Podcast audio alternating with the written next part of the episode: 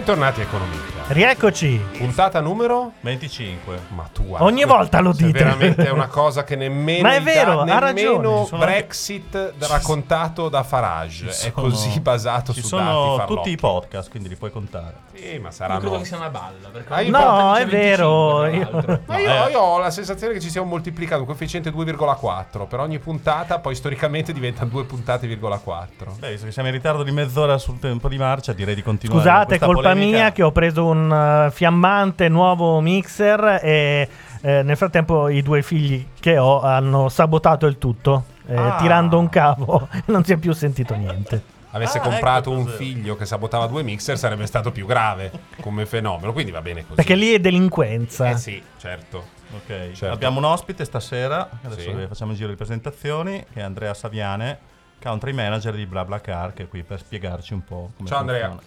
Ciao a tutti, ciao, grazie di avermi invitato. Tanto poi sai le domande che ti faranno tutti, no? Eh, Ma se poi Però- all'autogrill uno vuole scopare, questa è tipo la domanda tipo. Chiaro, eh, ma ho risposto chissà quante volte. Però io ho stormi di amici che usano BlaBlaCar eh, contentissimi. Eh, io sono contento che lo ancora E io però. sono entrato in questo stormo perché l'ho usato per la prima volta due settimane fa, poi l'ho riusato, sono molto contento e ovviamente ho cominciato a interessarmi dei problemi legislativi e fiscali. Ma tu invece i cazzi esatto, tuoi no, quando... che cioè una app anch'io. senza poi entrare nell'analisi, Qui no? C'è un'app che si chiama Cazzi Suoi che segue No, abbastanza- perché io è tempo che sto marcando stretto Airbnb, come sapete, eh, perché sto cercando affitto a Milano e sono teorico che Airbnb stia sostanzialmente drogando il mercato degli affitti. Ma non potevi affittare casa nostra? Ma, eh, non so- io non sono Airbnb. No, ma non hai capito, io affitto casa. Ah sì, ho capito, però Cioè, adesso me, lo, volevo- me lo dici la sera che la vendo. ne facevo un discorso generale, Simone, adesso non vogliamo chiudere la trasmissione. Perché è dal Eh, particolare che si scopre veramente il succo del generale, eh? Dietro la collina, peraltro. E quindi c'è questo tema di interesse alla sharing economy che ha molte notizie anche di cronaca. Proprio oggi Uber eh, è stata multata in seguito a una sentenza della Corte Suprema, non lo so come si dice in Francia, di una corte francese probabilmente di Sì. periferia, a pagare quasi un milione di euro perché è stato giudicato illegale il servizio Uber Pop. Mm? E mentre un'altra notizia che è qual- vecchia di qualche giorno, ma che è molto molto interessante perché non ha fatto che confermare la mia teoria, è la città di Berlino ha proibito l'utilizzo di Airbnb.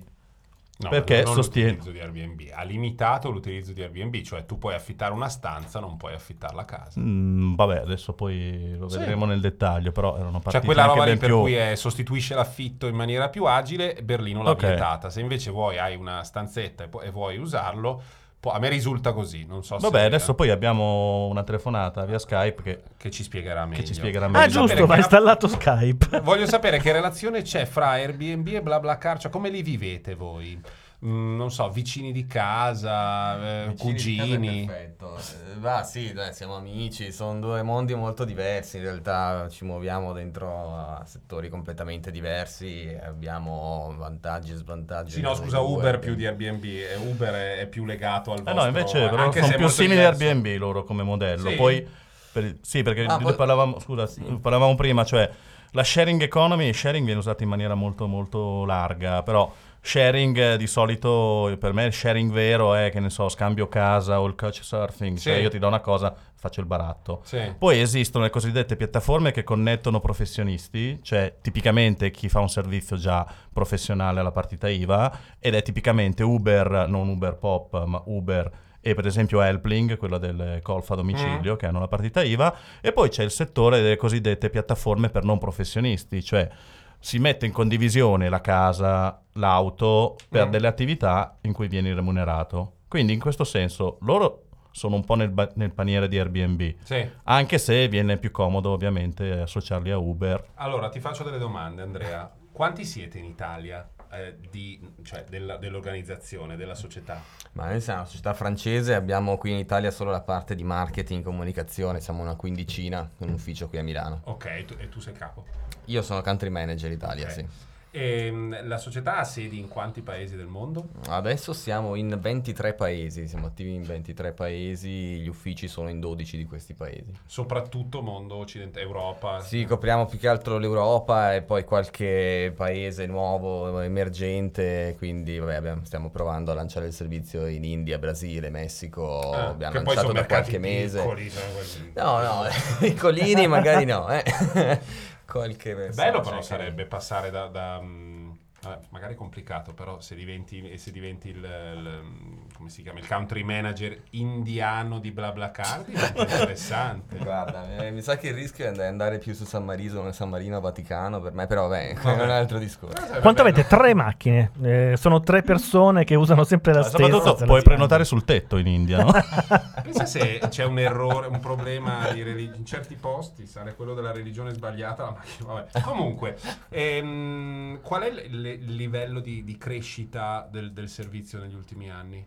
Ma noi siamo in Italia dal 2012, stiamo andando bene, benissimo direi, cioè la- la- la- l'adozione in Italia è pazzesca rispetto a quello che, ci, quello che ci aspettavamo rispetto a, appunto prendendo i dati de- che avevamo dalla Spagna, dalla Francia dove c'eravamo già quando siamo arrivati in Italia è stato pazzesco, quindi gli italiani beh, usano sempre la macchina, si muovono sempre in macchina.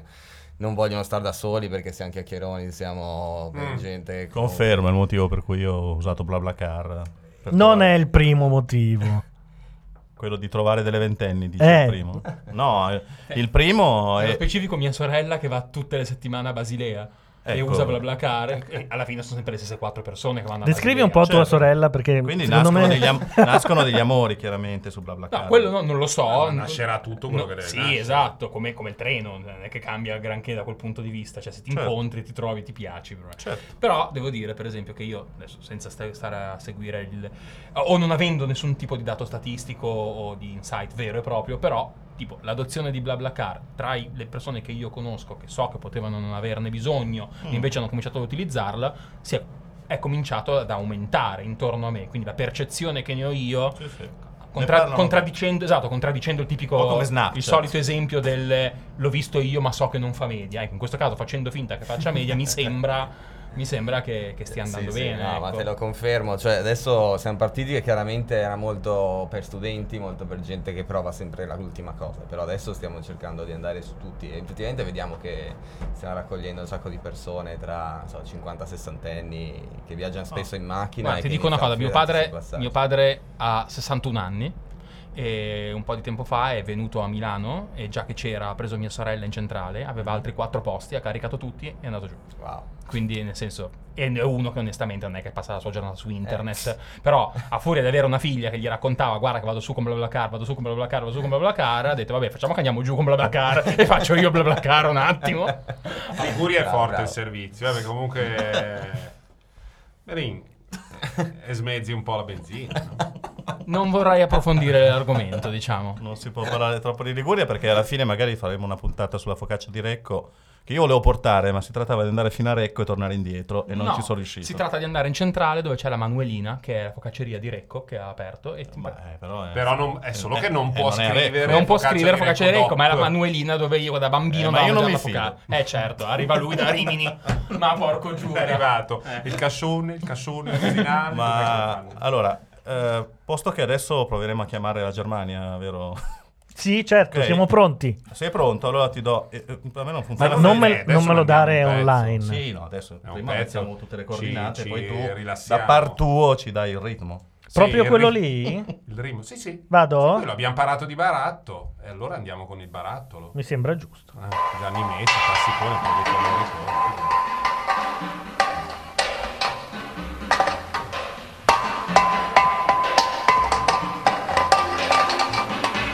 Rotola, rotola, rotola, strada facendo rotola, rimbalza qua e là.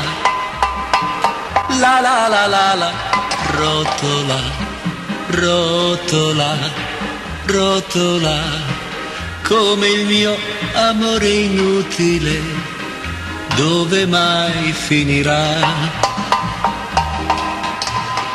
Tratta il mio cuore così come fosse un barattolo. Lo fa girare qua e là senza nessuna pietà. Forse neppure lo sa perché lo fa. Rotola, rotola, rotola strada facendo rotola, gira, rimbalza e rotola, come il mio amore inutile, dove mai finirà?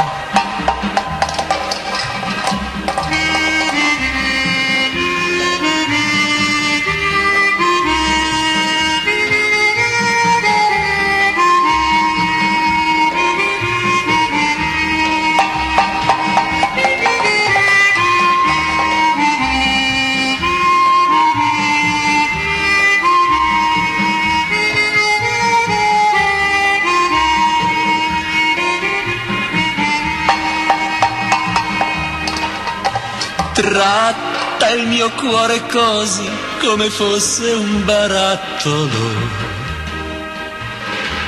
Lo fa girare qua e là senza nessuna pietà. Forse neppure lo sa perché lo fa. Rotola, rotola, rotola strada facendo rotola, gira, rimbalza e rotola, come il mio amore inutile, dove mai finirà, dove mai finirà, dove mai finirà, dove mai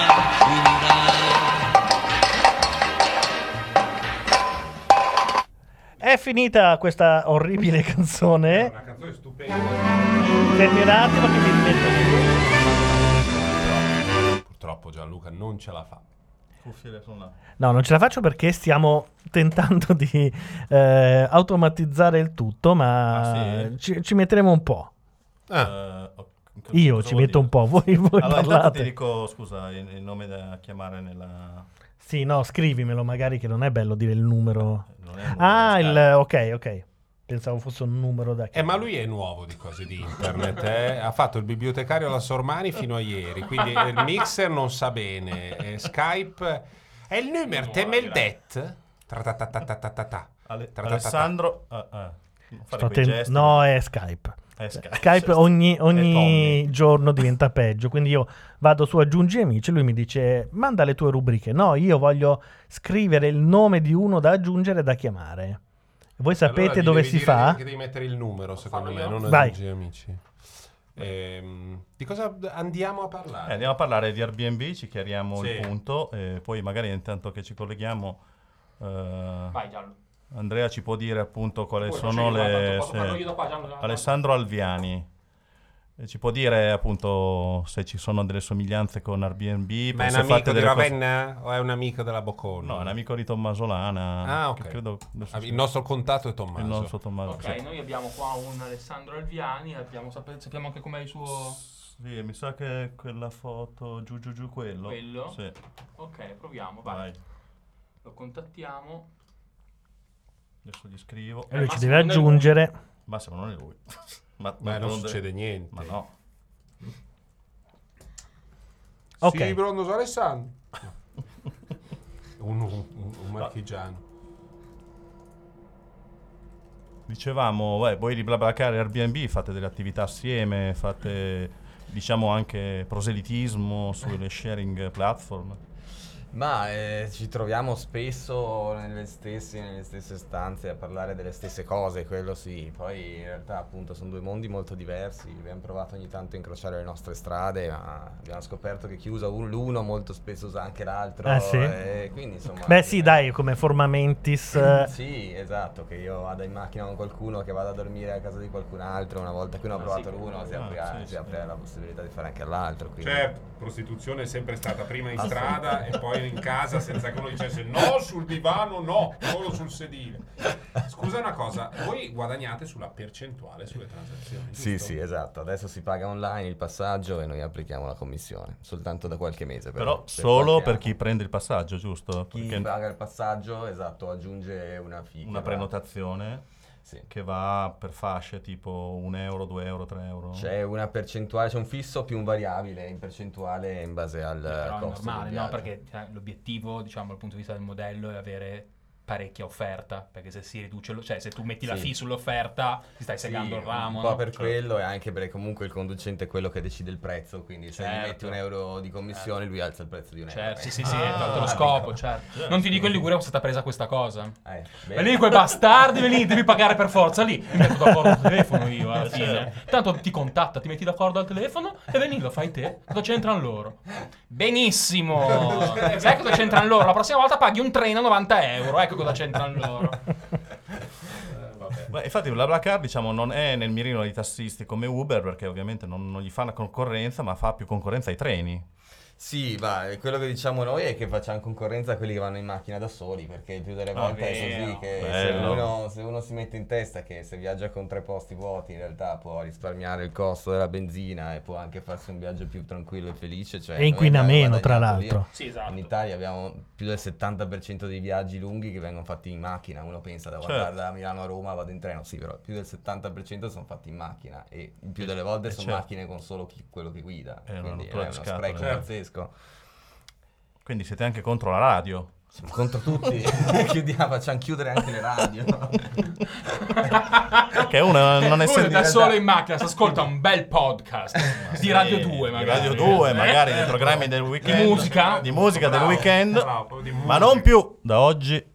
Non so. Ma scusate, uno deve, mica deve per forza socializzare, questo è l'unico problema, che se uno fosse in altri paesi, in altri paesi è anche previsto, tipo, so, in Germania è previsto il silenzio come categoria. Guarda, allora spirito. ti Eh, dico, mh, eh, mia sorella, che è l'unico, diciamo, esempio che posso portare, mi racconta che va a- cioè lei non è in questo momento una che porta in BlaBlaCar, ma è una che si fa portare in BlaBlaCar. Alle volte lei in qualità di passeggero ce n'ha un po' per le balle di parlare, quindi Eh. preferisce stare per gli affari suoi in Sì, silenzio. sì, Altre volte invece magari ti passa, però sai, capita magari le prime volte quando la persona non la conosci, quando già ti conosci, ti sei già detto delle cose in quel viaggio Sì. e metti che non ti sei stato simpatico, si sta in silenzio.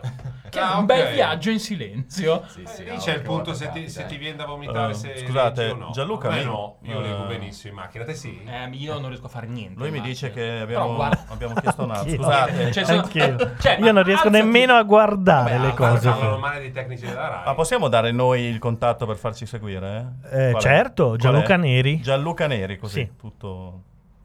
Ci- ci- Ma un giorno usciremo dalla schiavitù di Skype e qualcuno non si stasera, imporrà. purtroppo. No, stasera no. e qualcuno si imporrà veramente come Eh, sostituto. ma Beh, direi qualunque che cosa abbiamo già possiamo dei candidati. Per le chiamate cosa che audio. possiamo passare per un mixer, a noi va bene, però Oh, oggi... Scusate, per le chiamate audio c'è comunque sia WhatsApp che Telegram o no? Sì, però- Mm, dal, no, dal computer no. Dal computer no.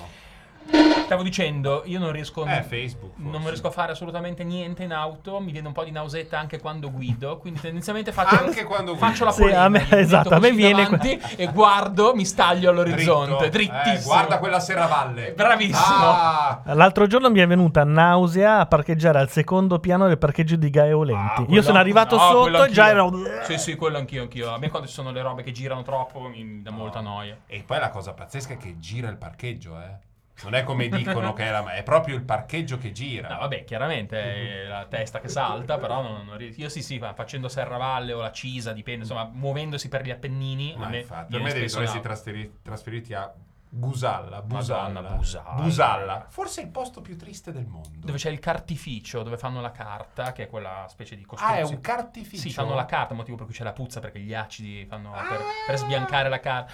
La cartiera, direi. Sì, la cartiera, scusami, Sì, ho detto eh. una, frase, una parola a caso. Eh, la cartiera ed è, una ed è Busalla, è tutta lì. È buissimo. Eh sì, eh sì. Valle- Te la buia- consiglio tipo il 19 ottobre. Bravo, eh? un mercoledì. Un, be- un bel mercoledì Un bel Busalla. mercoledì. Eh, abbiamo il nostro... Abbiamo chiesto a lui di Berlinese? connettersi. Eh, eh, quello lì hai provato Alessandro In linea, proviamo. Chiamiamo? Sì. Vai. Dice che- Eh, magari... D'altronde... Sembra gli scherzi di Cruciani. questo. Ce Ah, l'abbiamo aspetta, fatta. sì. Alessandro, sei tu da Berlino? Pronto, mi sentite? Sì. Ah, ok. Allora quindi c'era una latenza su Skype.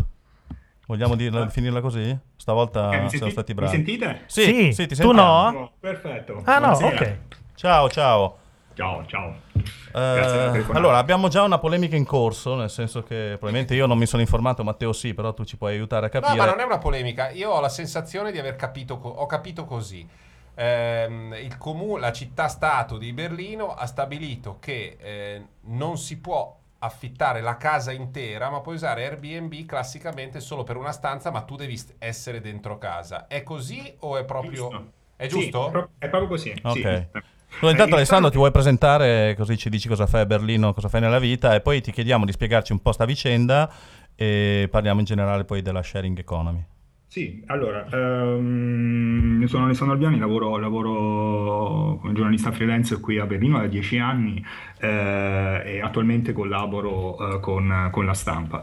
Ehm, per quanto riguarda il- la legge, la legge in realtà è, è stata approvata nel, nel- nel 2013, eh, c'è stato un periodo di transizione di due anni, quindi eh, diciamo che il divieto è scattato ufficialmente il primo maggio. In realtà eh, è sbagliato anche dire eh, che si tratta di un, di un divi- di un divieto vero e proprio, nel senso che ehm, in realtà eh, c'è la possibilità di ottenere un'autorizzazione.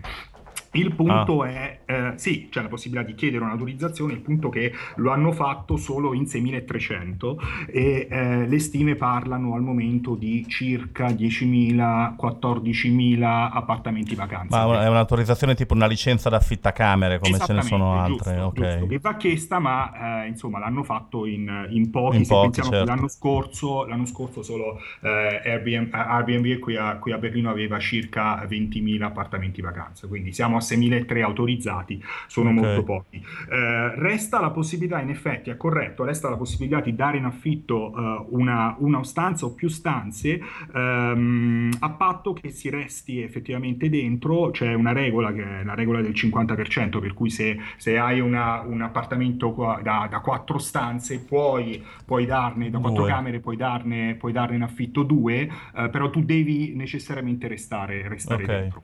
Ehm, Beh, è una cosa facile da controllare, no? Cioè, eh, eh, eh, sì, loro insomma. vogliono controllarlo. In realtà i controlli sono in questo momento un po' sospesi, nel senso che eh, il tutto ovviamente ehm, ha anche, come dire, un- ha conseguenze giuridiche. Proprio ieri, eh, l'8 giugno, c'è stata la prima, la prima sentenza eh, relativa a questa, a questa legge. Quattro proprietari hanno fatto ricorso e hanno, hanno perso. Eh, per, cui, eh, per cui sostanzialmente in questo momento andranno eh, in, eh, in appello, quindi bisogna insomma vedere effettivamente quanto reggerà questa, questa regola. Tra l'altro sostanzialmente funziona così per riassumerla, Ehm, è possibile chiedere l'autorizzazione, la licenza, ehm, chi non lo fa per dare in affitto in maniera continuata un, un intero appartamento, attenzione questo è importante, l'intero appartamento ehm, a turisti, insomma chi si trova a Berlino. Chi non lo fa rischia multe fino a 100.000 euro. Ci sono delle eccezioni. Eh, ad esempio, eh, è noto il caso di ehm, alcuni appartamenti nei pressi del- dello Charité, che è il, eh, insomma, dell'ospedale Charité, eh, che vengono, continuano ad essere dati in affitto, eh, ad esempio a parenti parenti, dei pazienti che vanno, Certo. che vanno in ospedale.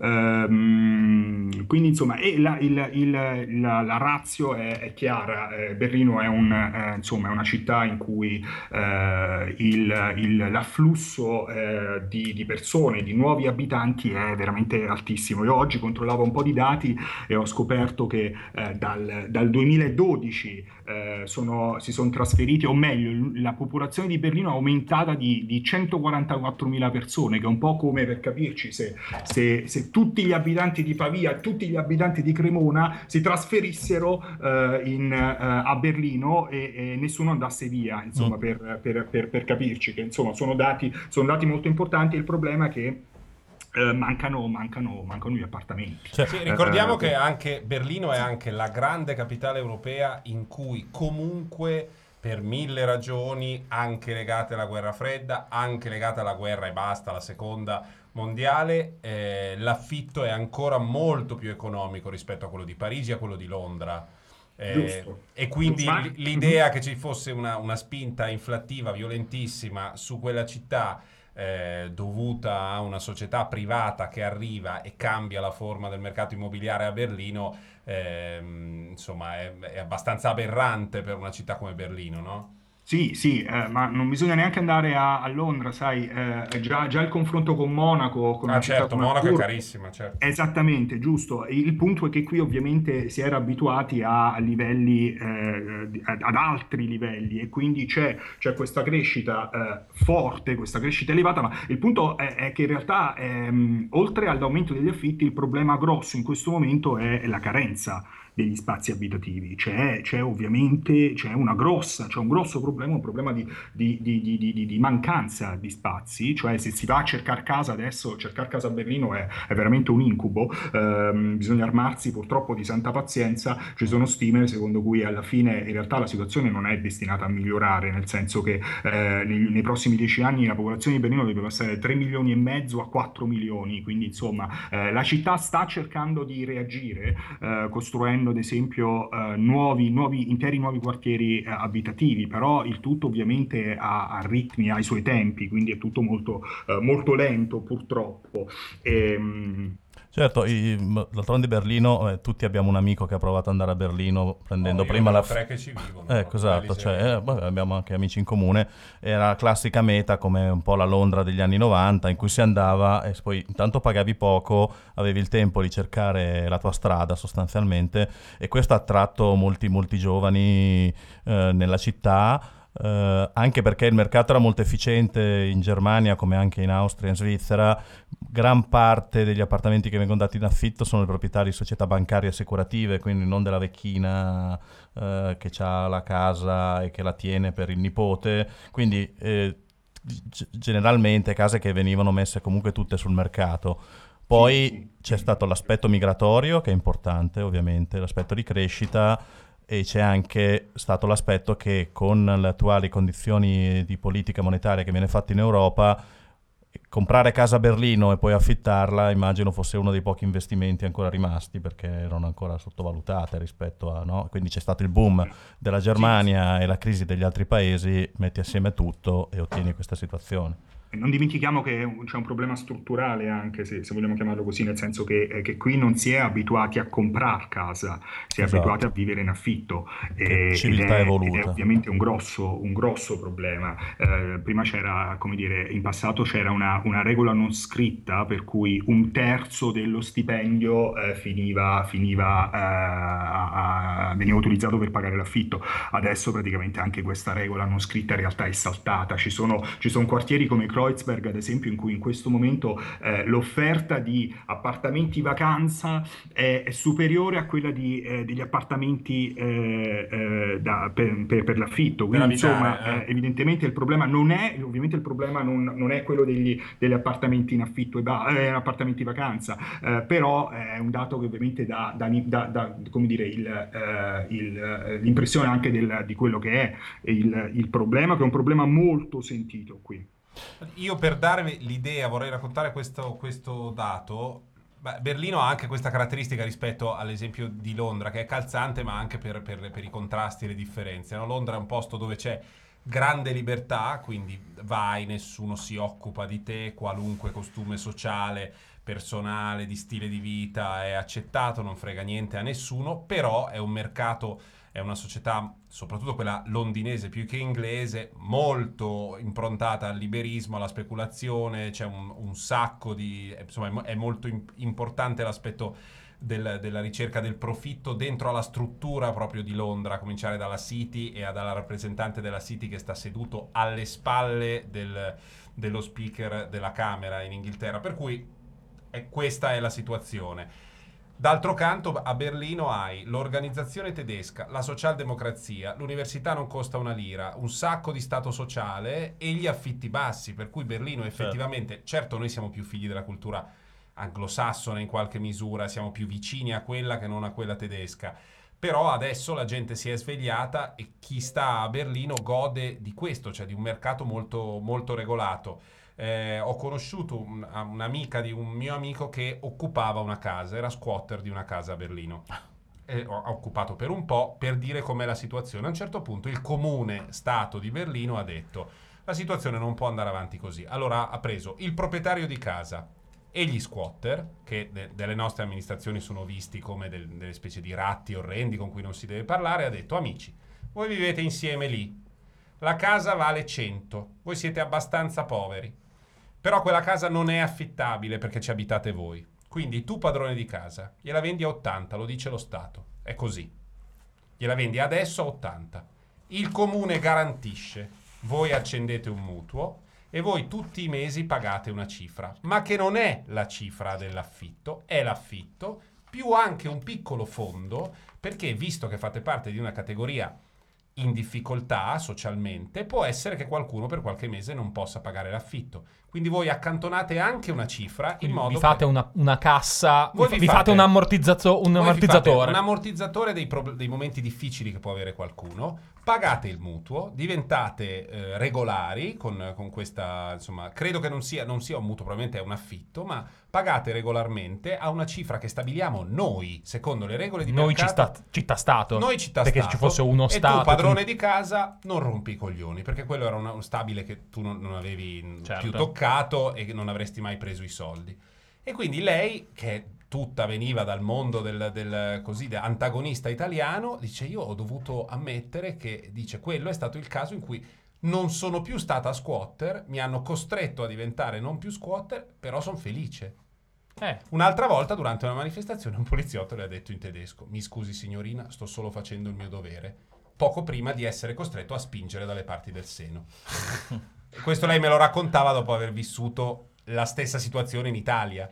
Sì, certo. Cioè, dove- Berlino è proprio diversa per come è gestito il, il mercato immobiliare, la società, e- e- eccetera, rispetto a altri posti. Poi, certo, se arrivano quelli che piagli amici di Landi, via, facciamo tutto un centro commerciale. Non so, stavo gettando un po' di, stavo gettando un po' così un po' di veleno a caso.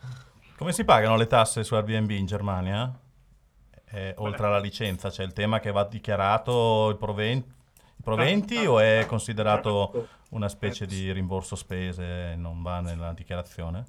Cioè, in questo momento, sì, ehm, sulla questione delle tasse, di come si pagano le tasse, eh, in realtà non posso, non, non- non- non- non posso aiutarti, nel senso che ehm, dovrei andare a controllare, però so che almeno per quanto riguarda questa legge, in questo momento Airbnb sta facendo un po' orecchie da mercante, nel senso che eh, loro non, ad esempio, dovrebbero segnalare eh, gli indirizzi e i nomi delle persone che hanno, eh, che offrono appartamenti sulla loro piattaforma e non lo stanno facendo. Si sono Certo. limitati a cancellare eh, alcuni, eh, alcuni proprietari dalla loro piattaforma e basta. Quindi, insomma, in questo, questo momento è un po' una situazione, eh, ripeto, eh, ci sono, ci sono procedimenti giudiziari in corso, quindi eh, anche l'aspetto, insomma, è tutto, tutto ancora. Insomma, eh, prima andiamo in borsa, poi faremo tutto. Questo è un po' il concetto, immagino. Ehm, ok. Eh, noi qui abbiamo il country manager eh, di, di BlaBlaCar eh, italiano. Eh, visto che finiscono le case, a Berlino rimane la soluzione di dormire in macchina, immagino, e magari, magari per dormire lungo dei tragitti, no? Perché si può dormire nel, nel- nel sedile passeggero sì. e poi riparti e dormi il giorno dopo. Ma Io BlaBlaCar sono lo... talmente fighetta che comprerai tutti i posti per essere largo. Cioè, Garantisco. due posti prendi. Io prendo tre posti dietro Dietro, io. perfetto. Hai usato BlaBlaCar in Germania que- questo tipo di attività di car sharing, eh, immagino sia. Sì, no, è, è- è usato, è usato molto, ma è un sistema che comunque in, in Germania eh, è, molto noto. anzi, visto che ricordo una, una- una- una domanda che, che mi ha fatto un, un collega qualche tempo fa, prima di venire giù in Italia, ehm, ha offerto, ha ovviamente annunciato su BlaBlaCar il suo, il suo viaggio in Italia ed è stato bombardato di richieste eh, di persone che, eh, che volevano, che volevano venire eh, eh, a fare il viaggio, il tragitto inverso, cioè passare dall'Italia alla, alla Germania Ah, e molti erano, erano migranti. lui, aveva questo problema, come dire, eh, giuridico e non sapeva esattamente come, com- come comportarsi. Eh, però è molto usato, è un sistema in generale che in, che in Germania ha molto, ha, molto, ha molto successo, è stato messo in difficoltà da- dal- dal- dai trasporti, forse in Italia sono un po', un po' curioso, ma dagli autobus, nel senso che eh, soltanto di recente in Germania eh, è stata introdotta la possibilità di eh, ehm, creare collegamenti su eh, distanze, su lunghe distanze con degli autobus, che Ah. insomma era- c'era un divieto eh, sostanzialmente imposto da Deutsche Bahn, dalle, dalle ferrovie. Ecco, Ehm, e quindi in questo momento c'è, c'è stato negli ultimissimi anni un boom dei collegamenti eh, eh, in, in autobus che mette un po' in difficoltà quel sistema che è, sta- che è il sistema classico della condivisione dell'auto. Però, però comunque un sistema sì che, che- che funziona molto. Ok, beh, questa cosa che ci hai detto sui migranti ci aiuta anche un po'. Adesso noi nel prossimo blocco parleremo della Brexit, di come la pressione dei migranti su, su UK e Londra stia creando oh, una percezione di un problema forse esagerato, ma comunque, comunque molto vivo. Eh, in, eh, in Germania in particolare, visto che poi ci sono stati anche importanti eh, provvedimenti, tipo la, la- decisione di far assorbire nel 2015 almeno un milione di migranti, eh, questo tema viene vissuto sempre nell'aspetto dell'inclusione berlinese, tedesca in generale, o comincia secondo te anche a seguito dell'aumento dei prezzi, come ovviamente è avvenuto a Londra, la gente a scaricare poi le colpe sull'eccesso di pressione demografica? Cioè, eh, vedi crescere anche lì un problema che possa cambiare quella che è la tradizionale opera- capacità di accoglienza della città? Sì, il, il- allora, non, non a Berlino, non necessariamente a Berlino, Mm. eh, questo no, Ehm, però c'è, c'è nel resto della Germania eh, il- le immagini che probabilmente abbiamo, abbiamo visto un po' tutti del- delle persone che accoglievano i migranti in arrivo a, a Monaco, ad esempio. Quello è un- è una, quella è una fase che si è, che si è chiusa, nel senso che purtroppo ehm, c'è una, c'è una crescita qui del- del- anche dei movimenti procedimenti eh, populisti di destra eh, che, che si fa sentire. E e, ehm, non finora non tanto sul almeno qui a Berlino non c'è quel tipo di discorso che dicevi tu cioè la pressione di migranti sul, sull'aspetto sul, sul mercato immo- ancora no sul mercato immobiliare. Eh, tuttavia noto purtroppo che i toni sono cambiati ad esempio per quanto riguarda l'aspetto del, eh, del- dell'accesso allo, allo stato sociale in tutti- Ah, tutta certo. la situazione dei sussidi quello, Ma- quello sì quello è un dibattito che c'è e al mercato del lavoro. Ok, ma a Berlino lo spettro dell'idraulico polacco, che è anche a due passi, cioè, esiste o è un tema molto francese, molto inglese? Cioè, l'immigrazione dell'Est Europa, che è quella che ha portato la pressione più alta intracomunitaria, è un tema percepito, o ovviamente per tutta la storia passata non è questo il tema, il tema semmai è l'immigrazione medio orientale. No, no, no, non è, non è- Allora, beh, mh, diciamo che c'è stato... eh, c'è I stato- calabresi forse, si è parlato Pizzaioli. molto... Una volta qualcuno te le dà, io te lo dico. Infatti stavo dicendo, questa è la sera in cui ci facciamo degli amici in giro Ma per il mondo. Paolo Landi, Ok. cioè, perché ehm, a cavallo della gag siamo a un passo da Farage e Sa- e Salvini, però facendo del sarcasmo. Prego. No, si è, si è parlato molto eh, di questo tema nel momento in cui eh, è stato aperto il mercato del lavoro, ad esempio, alle- ai lavoratori provenienti dalla, dalla Bulgaria. Certo. Eh, io direi che in realtà il tema qui eh, non è tanto quello, quanto piuttosto effettivamente l'accesso al- allo Stato, al Ok. generosissimo, ovviamente, Stato sociale tedesco. Eh, probabilmente ricordate che eh, un, un paio di, di- di mesi fa c'è stata ehm, la notizia della, della- della volontà di, eh, di limitare l'accesso degli stranieri al- ai sussidi sociali, a un determinato tipo di, eh, di- di- programmi eh, dello Stato sociale tedesco, eh, eh, sarà possibile insomma avervi accesso solo dopo cinque anni passati Ah, qui. ok. Eh, quello, quello- quello è un tema molto, molto sentito, quindi non tanto Se no il- paghi all'americana, è un tema che piace molto a sì, Matteo. sì, cioè il- il- l'aspetto del- di quello che è la paura del- del- dei tedeschi è quella del, ehm, eh, di un, chiamiamolo così, un turismo sociale, cioè dell'arrivo di persone che vengono qui in realtà solo per, eh, per arricchirsi alle spalle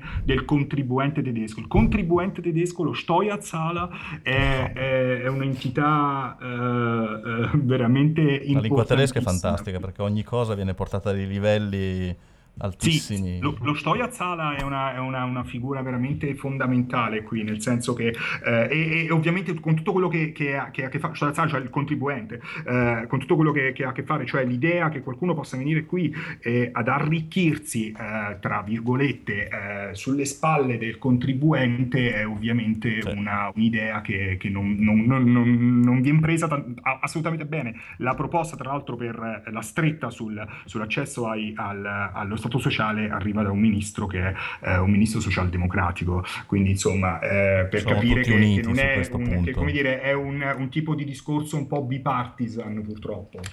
Ok.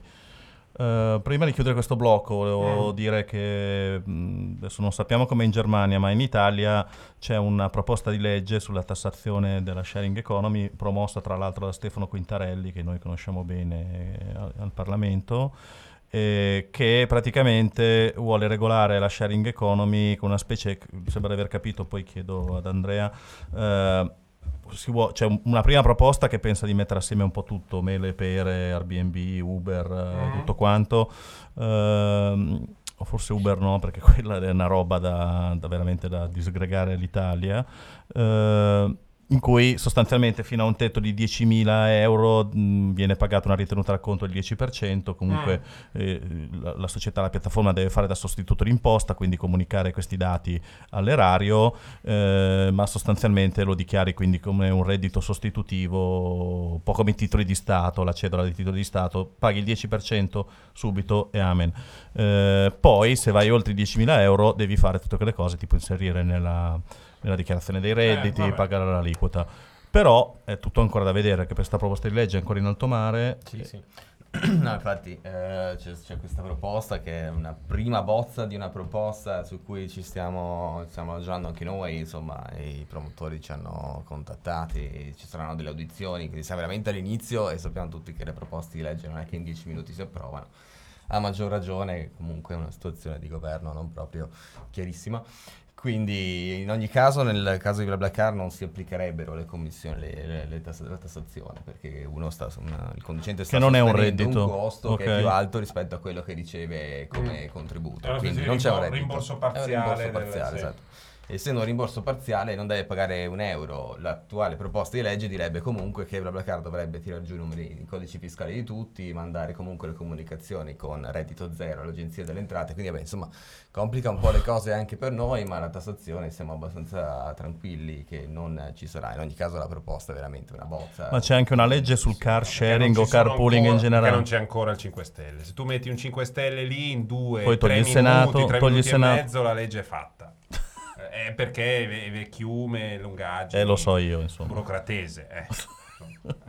C'è invece un, un filone che vorrebbe regolare È il tutto carpooling. ottimo latte italiano, volevo ricordarlo comunque, eh. Oh, tutto ottimo Dop- latte Dops. italiano. Il buon latte Latte. Bravo, italiano. bravo. Ma quelle sono le caramelle rossana, però. No, no, in generale. Ah, generale, anche nella focaccia non È è un periodo che sto guardando moltissimo le- la televisione terrestre normale, insomma. Televisione terrestre. La, la generalista. La generalista. sì, Catodica, sì. Dopo quasi Ah, vent'anni Il che non lo digitale facevo. terrestre. Ah, ok. E c'è molto buon latte italiano. E le pubblicità sono a un un livello dove la migliore delle cose è hai comprato un buon materasso italiano?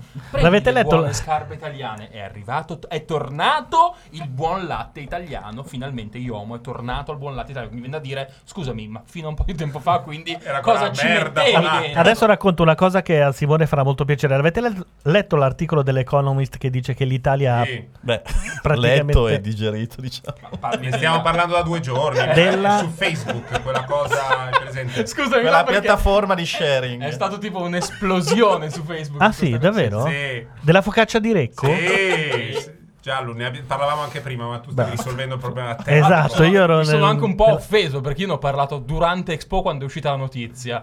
11 mesi dopo lo dice l'Economist e tutti yeah, Eh certo, yeah. scusa. eh. Certo, è l'Economist. Eh. Capi- capisco, capisco. Ubi Maio. Buon latte italiano, unfit to be buon latte polacco. Perché è italiano, quindi non gli viene. Ehm, No, scusa, volevo dire l'ultima cosa. Eh, No, c'è, no, no, velo- sì, sì, no, poi chiudiamo. No, ma c'è un filone. No, ma volete parlare del latte Ma è un altro ospite, lo Allora- salutiamo? Aspetta, adesso le chiedo sta cosa, sta poi svenendo. lo stiamo. Vabbè. C'è un filone di regolamentazione che vorrebbe invece mettere tipo tutto uno o mm, similitudini tra carpooling, car sharing, eh, anche con le cose comunali che ci Ma sono in adesso. Germania dobbiamo No, in il nostro Italia. ospite tedesco. Ah, Eh, beh, il nostro salutiamolo. ospite eh, si vuole sentire. Ma ho capito, ma salutiamolo per una Siete antipaticissimi, io non dico più niente. eh. Alessandro, cosa vuoi fare? Ma io, io vi ascolto con, con piacere. Eh, ma ascoltaci dalla radio perché altrimenti Sì, resta sì, sempre adesso poi aperto, dobbiamo eh, chiamare sì. Londra, Sentiamo l'altro, perché noi siamo molto internazionali. Radio Londra. Grazie Alessandro. Grazie davvero. Grazie a voi. Ciao. Ciao ciao. Ciao ciao. Sì, quindi la Sì, situazione Calcutta oroscopo cerca intanto. Sì. No, no, ma è una canzone, un cantante. Vabbè, io. sì, sì. Dicevi- Ah, davvero, sì, dicevate? Sì, Calcutta oroscopo. Dicevamo? Sì, sì, eccoci la- qua. eccoci. eh. No, no, beh, la, la situazione in cui ci stiamo muovendo adesso è sempre eh, comunque un po' poco chiara. C'è chi vorrebbe fare una legge comune a tutte le varie piattaforme di sharing economy, mettendo dentro chi, gli home restaurant, gli Airbnb, eh, BlaBlaCar, eccetera, eccetera, forse anche Uber.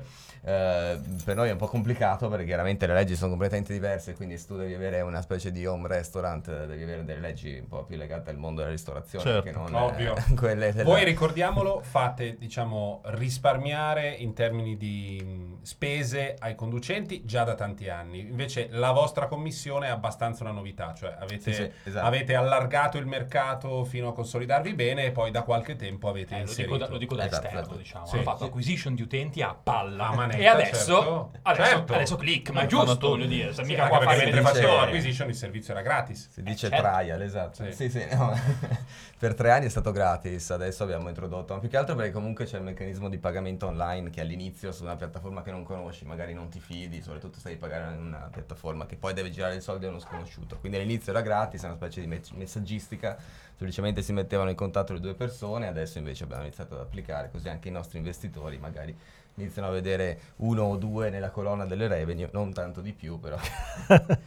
L'idea è quella di riuscire a dargli indietro tutto quello che ci ha messo.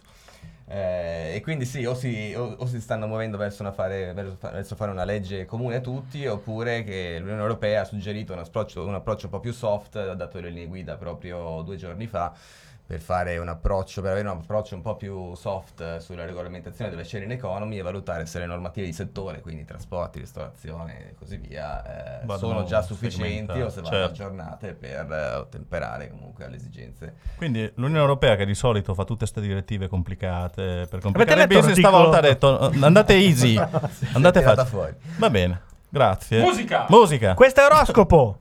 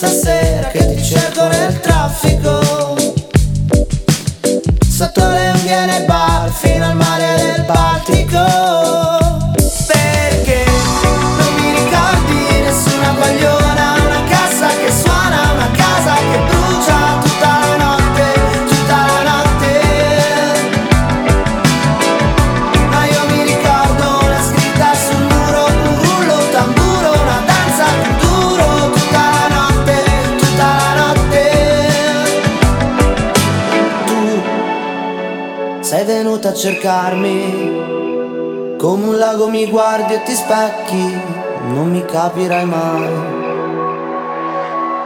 Si muovono i gatti fra secchioni e vetri rotti e la gente prende i mezzi fra i batteri e fra i ritardi. Provi a prendermi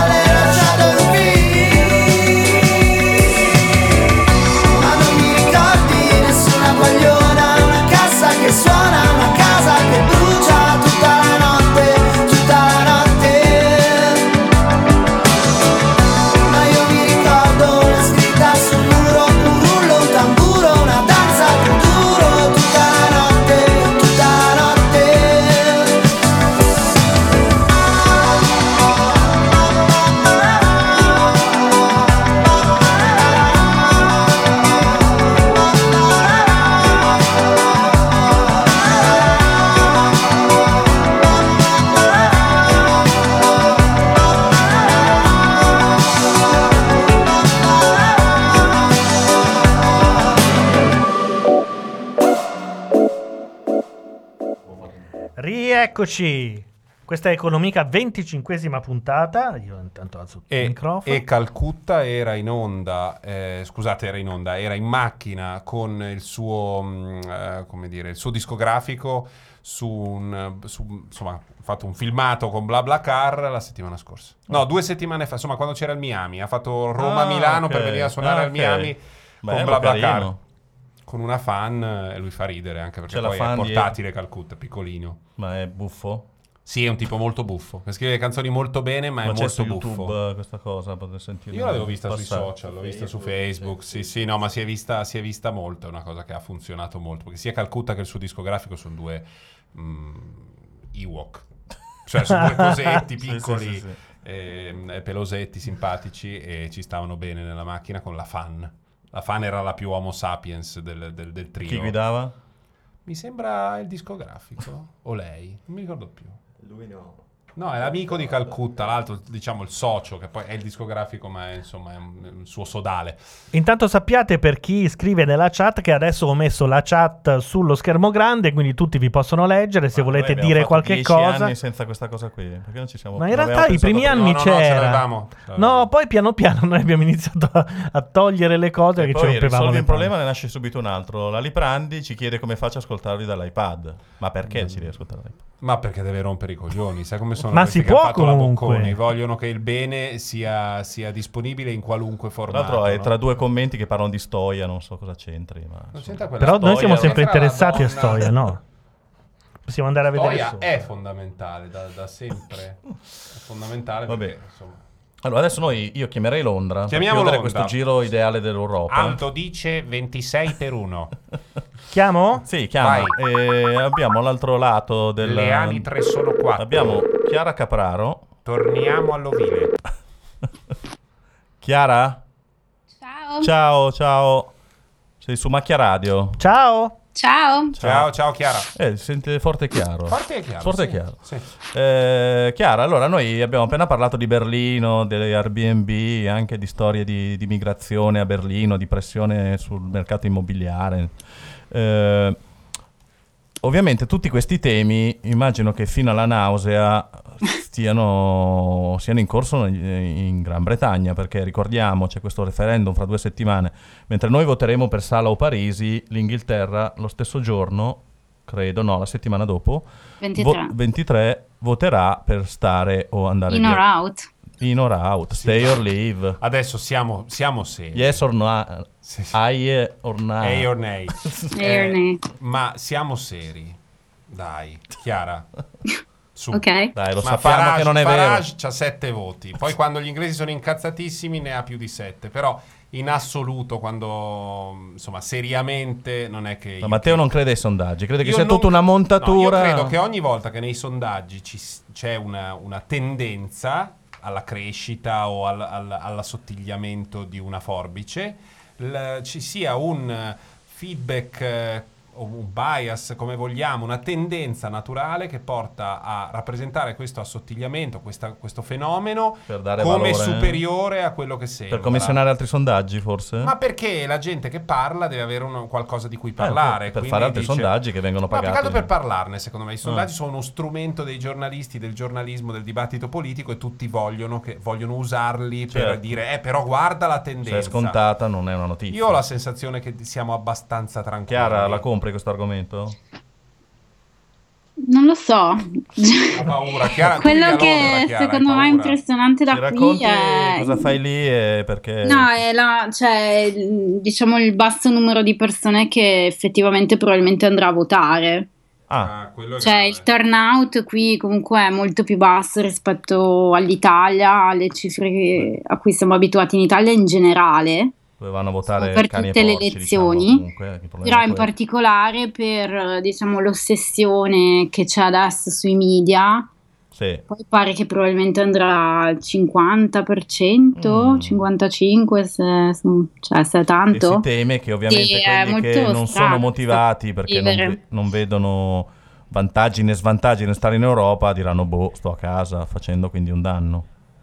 Perché il Ah, dibattito sì, è tutto cioè adesso sul sono sì. testa a testa, Cioè, e quelli che però c'è no- ancora il ah. 15% di indecisi, questo è quello che ho visto oggi. Perché Però insomma, quelli appunto più agguerriti nelle ultime elezioni hanno cannato di brutto, quindi... boh. No, è quello il punto, che ogni volta che c'è la possibilità, l'eventualità che le elezioni abbiano un esito non proprio eh, prevedibile e previsto, eh, questi cominciano a pompare dati, ma gli errori sono talmente macroscopici che quando sono arrivati dei- degli scienziati della statistica un po' più rigorosi anche negli Stati Uniti, ehm, hanno, hanno beccato tutte le elezioni, tutti i seggi uno dietro l'altro, no? C'è il caso famoso del, del sondaggista del New York Times, quello che li prende tutti, perché semplicemente applica la statistica e non si mette a fare castelli in aria, no? Mm. E ora non so sulla, la- sulla questione del Regno Unito, è talmente sulla, come diceva giustamente Chiara, sulla quantità di persone che vorranno partecipare al referendum che c'è quel... ehm, adesso mi sfugge sempre il nome, il comico trans eh, inglese famosissimo, dai. Ogni Ah. volta facciamo questo. Eh, ogni volta me lo dimentico. Comunque, lui sta girando. Ed Izzard. Esatto, Ed Izzard sta girando tutta l'Inghilterra eh, a fare una campagna che è tutta su giovani. Iscrivetevi al referendum, andate a votare perché gli aerei costerebbero di più, voi fareste molta più fatica ad andare in vacanza all'estero e sarebbe un casino per voi in assoluto, sarebbe scomodo per mille ragioni, cioè con delle motivazioni molto pratiche, Certo. molto semplici, non filosofiche, molto... Mm. Vai, vai Chiara. No, scusa, non volevo interrompere. No, no, prego, prego. Però volevo dire due cose. Cioè, una è che eh, c'è un divario generazionale enorme. Quindi tra chi ha più di 55 anni va alla grande Brexit e questi si sono quasi tutti registrati. Mm. La fascia fino ai 34 anni invece è per restare, però molti meno si sono registrati. Quindi il divario generazionale di chi ha avuto della mia generazione le opportunità di cosa vuole dire muoversi liberamente in Europa, studiare, lavorare, eccetera, sa cosa si perde. E l'altra cosa è che tutte le, entrambe le campagne, cioè per il sì o per il no, sono solo su argomenti puramente economici e di self-interest, che invece secondo me per noi, cioè io parlo della comunità italiana qui, le persone che frequento, che comunque cioè non so, per cui l'Europa è un valore o rappresenta dei valori importanti, invece qui si parla veramente proprio di ti fanno i conti in tasca, cioè mi è arrivato un volantino nella posta l'altra settimana che diceva che se usciamo, se escono non saremo più parte della Common Agricultural Policy, quindi se compro il pollo mi costa 22 centesimi in meno. Cioè ti giuro, questo è il livello. Eh sì, sì, sì, certo. Per finanziare il buon latte italiano e francese, fra No, l'altro. perché che- sono, Esatto. sono- No, che è una sono- vecchia polemica inglese, perché gli inglesi ovviamente, essendo stati eh, nazione ricca, danno più di quello che ricevono. Sì, ma in realtà questo- prendono un sacco di sussidi le loro farms, quindi non è- Sì, però storicamente eh, la politica era più orientata verso il sostegno all'agricoltura francese, poi ovviamente anche loro, ma sicuramente l'Inghilterra è meno agricoltura rispetto alla Francia e ad altri paesi, più modello servizi che non vengono sussidiati, quindi da sempre c'è questa polemica che in realtà l'Unione Europea fa gli interessi dei franco-tedeschi, questa è un po' la Sì, base. ho capito, però noi possiamo essere equilibrati su tutto. Su Brexit, No, ma adesso Non non è, è. ma non è un tema cioè nuovo. Brexit non ha dei temi diversi da paura, xenofobia, nazionalismo. Bah, Non sì, non sono degli interessi. Allora, quello che è sempre stata una cosa latente, perché comunque gli inglesi non hanno mai nascosto il fatto che loro si sentivano eccezione, comunque non sono membri, ma fino a un Sì, certo punto. benone, però- Ci sono certe cose che adesso si danno per scontate, diciamo appunto nella vita in Europa, che perderebbero e non lo sanno, perché anche i giovani probabilmente danno per scontato Ovvio. che possono continuare a prendere l'aereo senza il visto, possono viaggiare con Ryanair a 20 euro. E non sarà più così, e questo forse eh, non gli è stato Scusami, detto Chiara, abbastanza. le forze Mm. politiche che sono per Brexit. Allora, cioè, Brexit sta producendo una spaccatura enorme nel partito Tory, Ok. conservatore. E questo lo sappiamo. Quindi perché- ci sono dei ministri del governo che si sono rivoltati contro Cameron e quest- cioè, ci sono dei commentatori, dei punti di vista che dicono che questa è tutta una cosa, una bega interna al partito conservatore. Mm. Poi ovviamente c'è, vabbè? Farage Sì. che è un po' sparito ultimamente, però è sempre lì. Ah, come Grillo. Sì, è un po' diciamo nel background, però c'è la cosa più diciamo politicamente, perché co- comunque col- sapete col sistema elettorale che c'è qui, Farage ha non so quanto, penso più di 6 milioni di voti, forse ancora di più, però solo un parlamentare. Mm. Ah, certo. Per il sistema che c'è qui Vabbè, però, maggioritario sai, secco. Sì, è chiaro. certo. E quindi la- cioè, a livello politico la spaccatura e gli strascichi enormi saranno nel partito conservatore, cioè col fatto che Boris Johnson si è schierato per uscire, se me- meglio, si diciamo, uscisse... Boris Johnson si è schierato per prendersi il partito e il Esatto, il c'è una, è una lotta di leadership UKIP, che cioè, si sta era realizzando in Brexit. questa maniera qua. Sì, per Molti cui- la vedono in questo Beh, lo stesso modo. Cameron ha fatto il referendum perché voleva salvare le ultime elezioni, quindi lui l'ha usato per uscire dall'impasse e per perdere meno voti possibili Sì. e ci è rimasto un po' sotto. È rimasto sotto, dall'altra parte ha il vero, il vero, il, il vero mm, come dire, quello, quello veramente pronto a tutto, lo scellerato che è l'ex sindaco di Londra, Sì, Boris Johnson. che è quello che ha portato, abbiamo appena Il parlato. famoso il rosso, no? No, il rosso il era- biondo. Il il biondo, biondo. sì, il rosso era il vecchio sindaco laburista duro e puro. Ken. Esatto, Ken. Però il sindaco di Londra è quello che ha trasformato Londra, abbiamo appena parlato del problema degli affitti e, e del, del problema degli affitti a Berlino. A Londra non c'è stata assolutamente edilizia sociale, se ne, sono frega- se ne è fregato altamente di qualunque tipo di governo della città in un senso sociale di qualunque tipo, ha scavalcato a destra Cameron. Adesso siamo in questa situazione per cui lui per prendersi il partito sta cercando di portarlo verso il populismo e arraffare i voti di, di Farage, che è una specie di Salvini più minchione di Salvini, per cui è facile che... Oddio. No? Più Sì, o meno. Secondo me Farage è meno strutturato di Salvini, è più elegante perché è inglese, però è ancora più politicamente ehm, ehm, così rarefatto. Poi i voti, la somma di tanti voticini in tanti collegi eh, produce un certo... Però, insomma, cioè non è Enoch Powell, non è nella storia inglese ci sono stati conservatori Sì, sì. cattivi come l'inferno, ma con le ovaie di granito, ecco per dire una cosa. non volevi dire la Thatcher, hai dimenticato la Thatcher? No, c'è anche la Thatcher, No. ma la Thatcher non era cattiva come Enoch Powell, non era così, ha usato un po' di, la xenofobia il nazionalismo un sacco, ha usato tutte queste passioni churchilliane, tutte queste minchiate sue, le guerre, le- il reenactment delle battaglie, ha fatto di tutto la Thatcher per trasformare no, l'Inghilterra in un'idea platonica. Però Coso Farage è- è proprio un livello. Vabbè, comunque, a questo siamo. Ma eh, Chiara, no- eh, allora, la, la sintetizzo molto, eh, dimmi se è sensato, se è la crema del dibattito. Cioè, c'è sempre stata appunto, un'accezione degli inglesi che hanno sempre tenuto un piede fuori dicendosi noi queste cose le firmiamo, queste no, la moneta non c'entriamo. Sono sempre stati un po' alla porta, diciamo, però è una cosa che, eh, siccome appunto sono più, come dire, è come co- per l'euro, cioè i temi per uscire sembrano molto più macroscopici di quelli per rimanere, perché quelli per rimanere sono dati per scontati, ma sono ormai ineluttabili. Quindi eh, si cercava solo una scusa sostanzialmente, un aumento della, della temperatura per far uscire sta cosa.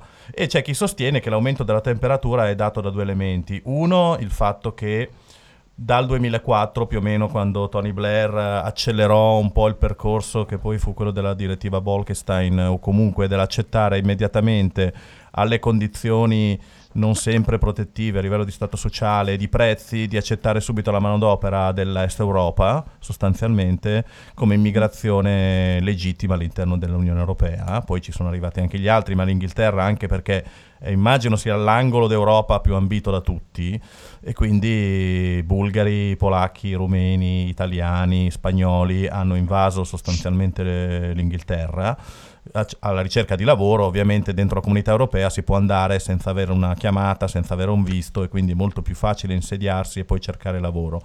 La seconda cosa, questo ovviamente mette pressione sui lavori, soprattutto più umili, più bassi, che sono quelli che poi vanno a colpire la pancia degli elettori. La seconda cosa, che non ha un legame diretto, ma in una situazione di questo tipo non può non esacerbarla, e qui poi tu hai anche un'esperienza personale, allo stesso tempo la migrazione africana e medio orientale, siriano, libica, afghana, mettiamoci quello che vuole, alle porte dell'Unione Europea prima con l'idea che poi una volta entrati dalla finestra dell'Italia o della Grecia possono andare comodamente in Inghilterra, oppure eh, che arrivino direttamente in Inghilterra, ha creato una doppia minaccia almeno agli occhi di chi vuole uscire. È, cos- è questo lo spirito del dibattito? oltre al pollo che è più o meno caro, che credo che però non scaldi i cuori, è questo lo spirito del... di- cioè si deve decidere se siamo abbastanza pronti a gestire i fenomeni migratori oppure la, la Gran Bretagna sarà il primo pezzo di un puzzle che salta. Ma guarda, cioè, sul loro eccezionalismo di sicuro, nel senso che loro culturalmente, cioè loro parlano ancora di the continent, Esatto. quindi loro culturalmente, cioè il continente, no? quello che è al di là della esterna, manica. eh, certo. Non, non dicono mai Europa, non Certo. dicono mai Europe. Um, quindi questo sì, Eh, di sicuro l'immigrazione è parte del dibattito. E vabbè, adesso- l'altra parte è questa questione dell'Europa come gigante burocrazia che mette lacciuoli al Franco-prussiano, sì. Certo. piuttosto che, che appunto non si sa, cioè gli burocrati e queste cose qui, no? Però eh, banalmente la deregulation si vede proprio nel movimento dei lavoratori, quindi è un po' una contraddizione. Sì, appunto, infatti tutti i sindacati sono schierati per restare, perché Eh, ovviamente se si uscisse con il governo attuale andrebbe molto peggio, un po' tutto, diciamo. Se si uscisse, come si potrebbe entrare in eh, Gran Bretagna anche per gli europei, solo avendo un lavoro. Eh, Eh, in realtà non si visto per sa, il no? lavoro. Ah. Cioè, n- il problema è che nessuno ha articolato se si esce cosa succede in realtà. Cioè, adesso Cameron qualche mese fa ha rinegoziato eh, questo freno ai benefit per quattro Sì. anni per i cittadini europei che arrivano, che non è retroattivo, quindi vale solo, per i Solo nuovi arrivi. certo. Quindi se tu arrivi devi lavorare per quattro anni prima di poter eh, chiedere dei benefit. Mm. Però se si uscisse non si sa cosa succederebbe, nel senso che dovrebbero rinegoziare a uno a uno con 28 stati. Eh, certo. Eh, il problema dei rifugiati Uniti, e della migrazione extraeuropea non è nel dibattito asso- associato a Brexit, è un altro dibattito Ah. molto estremo, estremizzato e francamente allucinante. Però non, è- non direi che è associato a Brexit. L'idea di ovviamente l'immigrazione dell'Est Europa è quella che fa più paura, Ok, diciamo. E famoso- però c'è i servizi di polacco, scuole, insomma. ospedali, case sono sotto pressione non per la migrazione necessariamente, ma per il fallimento delle politiche, diciamo, sociali degli ultimi, Ok, cioè almeno, di, cioè almeno degli ultimi cinque anni, se non di più. ok. Tu sei Quindi- stata a Calais, vero? sì, Durante la la settimana scorsa. Ah, ci vuoi raccontare qualcosa così? Sì, eh, beh, a Calais c'è un campo di rifugiati di vari paesi che sono considerati illegali perché sono persone che sono entrate da, appunto, come avete detto voi, diciamo Italia o Grecia e poi non eh, secondo il sistema di Dublino sapete che dovrebbero richiedere asilo nel primo paese esatto. in cui arrivano. In realtà sono persone che hanno legami di lingua, di parentela, di cultura con eh, UK, quindi loro vogliono venire in UK e quindi a piedi pian piano sono arrivati lì. E adesso ci sono circa 5.000 persone, incluse donne e bambini piccoli. Non c'è nessun tipo di assistenza se non quella data da volontari, quindi ho lavorato per una settimana in, in una cucina che fornisce un pasto caldo a 1800 persone al giorno. E Calais è una cosa mm, veramente impressionante da vedere, ci sono barriere, triple barriere alte 15 metri con rotoli di filo spinato Mm. che avvolgono tutto il terminale del traghetti e adesso le stanno costruendo anche intorno al campo. E, e appunto c'è una battaglia mediatica, cioè Cameron qualche mese fa li ha chiamati swarm, che vuol dire orda di migranti, che swarm è un termine che si usa per gli animali e non per le persone, quindi termini proprio pesanti. E tre settimane fa il Parlamento inglese ha votato contro un emendamento proposto da un lord e questo lord si chiama Dubs, che è uno di quelli praticamente dei bambini che sono arrivati col Kinder Transport, cioè i treni che portavano i bambini dall'est Europa in Inghilterra per salvarli dai nazisti durante la seconda guerra mondiale. Quindi lui era un rifugiato, ha proposto questo emendamento per accogliere 3.000 bambini rifugiati non accompagnati di tutta Europa ed è stato votato contro dai conservatori. Ah, ok. Quindi la situazione è che Quindi in stallo, pesante. cioè non, non c'è nessuna procedura di riconoscimento in corso, di No, riconoscimento fino al 2002 eh, UK, il governo inglese aveva un uh, ufficio visti, eh, scu- non scusa, visti, un ufficio eh, per richiedere asilo, per fare richiesta di asilo a Calais, così che le persone potessero fare richiesta da lì, avere la loro pratica esaminata e poi se veniva accettata potevano viaggiare in maniera sicura. Ma questo è stato chiuso e non c'è nessunissima intenzione di riaprirlo. Quindi E la gente vive in questo indietro, campo in o meno? condizioni pietose e ogni notte prova a mettersi sui camion per eh, cercare di, di attraversare. insomma. Va bene, ok. eh, Però questo nel dibattito non è, non è una cosa da Brexit, perché è una cosa sì, che sì, non eh, sono gli europei il problema, insomma. Sempre Sì, anche se poi dicono che se per caso, per esempio, ci fosse Brexit, alcuni dicono la Francia potrebbe imbarcare tutta sta gente su un traghetto e gli boh, andate in UK. Cioè non si sa in realtà, però ci sono anche queste minacce, no? Che... Che valga tutto a un certo punto. Sì, non... sì, un po' così. Grazie mille, Chiara. Grazie. Ok, Grazie. Bre- eh, buona, buono stay, buon, come si dice? Break a leg, break a low. Black the low. Sì, Good break the night. law. I fought the law and the law. Ciao. Ciao. Ciao. Ciao. Una canzone ce l'abbiamo? Ce l'abbiamo, sì. Una vado a caso, eh, però. Sì, tu vai a casa. Io saluto, eh, che devo andare. È tardi, abbiamo fatto tardi. Ah, sì? Sì, vi lascio all'ultima parte. Au revoir. Au revoir. Ciao Matteo. Ciao, ciao. Eh, Facciamo due, due cose sulla focaccia. cioè. work, work, work, work, work. You see me, I be work, work, work, work, work, work. You see me do me dirt, dirt, dirt, dirt, dirt, dirt. That's something about that work, work, work, work,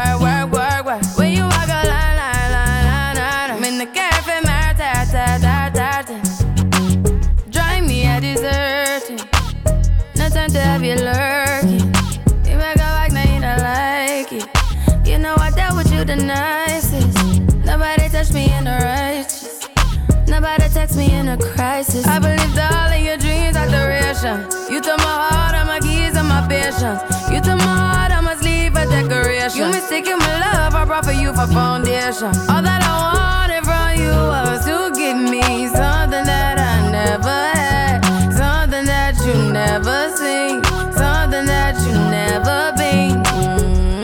Mm, But I wake up and hell nothing's wrong. Just get ready for work, work, work, work, work, work. You see me, I be work, work, work, work, work, work. You see me do me dirt, dirt, dirt, dirt, dirt, dirt. There's something about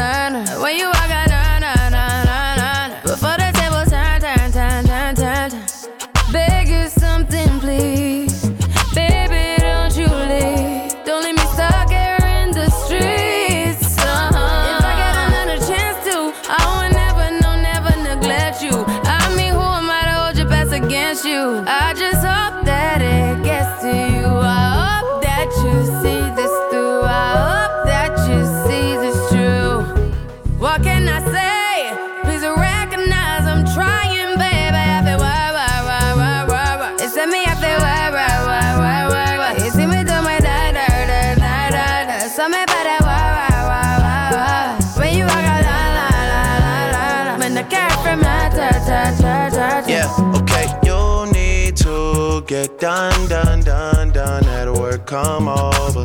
We just need to slow the motion. Don't get out of way to no one. Long distance, I need you. When I see potential, I just gotta see it through. If you had a twin, I would still choose you. I don't wanna rush into it if it's too soon, but I know you need to get done, done, done, done if you come over. Sorry if I'm way less friendly. I got niggas tryna end me. off. yeah. I spilled all my emotions tonight, I'm sorry. Rolling, rolling, rolling, rolling, rolling. How many more shots until you're rolling? We just need a face to face. You could pick the time and the place. You'll spend some time away. Now you need to forward and give me all the work, work, work, work, work, work. It's me up there, work, work, work, work, work, work. Da da. So me better work, work, work, work, work. When you walk out, la la la la la la. When the cat from my dirt, dirt,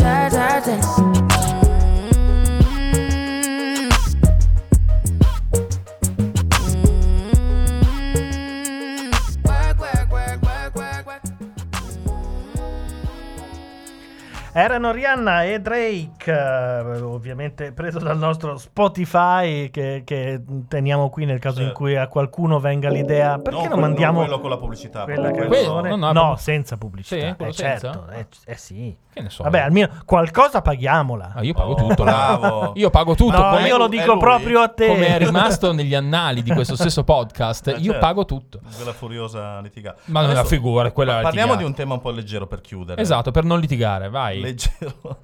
Quanto è beh, bello il nuovo la- mix, Ma no, la no. polemica dell'ultima ora Vabbè, su Facebook eh, si è scatenato a seguito di questo articolo dell'Economist. ripreso dal Post, esatto.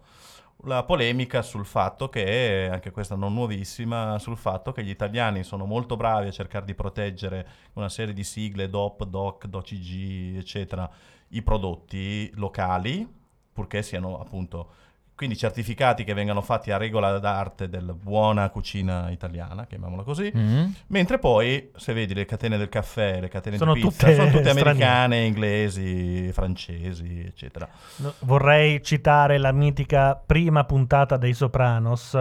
eh, dove i due mafiosi entrano dentro uno Starbucks e allora Starbucks era più o meno all'inizio Esatto. era, e ancora si ispirava cioè ehm, faceva un po' un punto d'onore di, il fatto di ispirarsi all'Italia e esponeva addirittura le cucume no? Sì, Nelle- Starbucks, nei- sai che eh, Eh. mi- microdigressione fa un salto in Italia a imparare inizialmente come venivano costruite alcune macchine del caffè che a tutt'oggi in, in provincia di Firenze, se non mi sbaglio, non mi ricordo il nome del brand purtroppo, mi spiace perché lo citerei, fanno ancora quelle macchine e le fanno a mano con dei costi incredibili e ne commissiona nei primi anni 80, ne commissiona 300.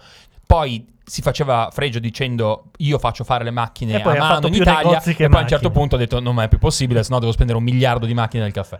insomma i due mafiosi di cui uno era Anche ovviamente il Poli e l'altro è... eh, Poli, Poli mi, sì. mi mancava Poli Dice, noi italiani abbiamo inventato l'espresso. poi sti strunzi Te lo fanno pagare 4 dollari, una roba altissima e... E non se ne fa una ragione, tanto che per vendetta prende una caffettiera, una moca e se la mette sotto la giacca e se ne va via. Ma eh, soprattutto un'altra tradizione che veniva rotta che loro erano lì per chiedere il pizzo a Esatto, questo. non li e c'è il responsabile, lo store manager che dice eh, che capisce l'antifona, dice ragazzi, eh, voi anche potete spararmi e buttarmi nel fiume, tanto mi metteranno un altro, cioè non è mio il posto. Qui ci certo. controllano tutto, la cassa è chiusa certo. col lucchetto.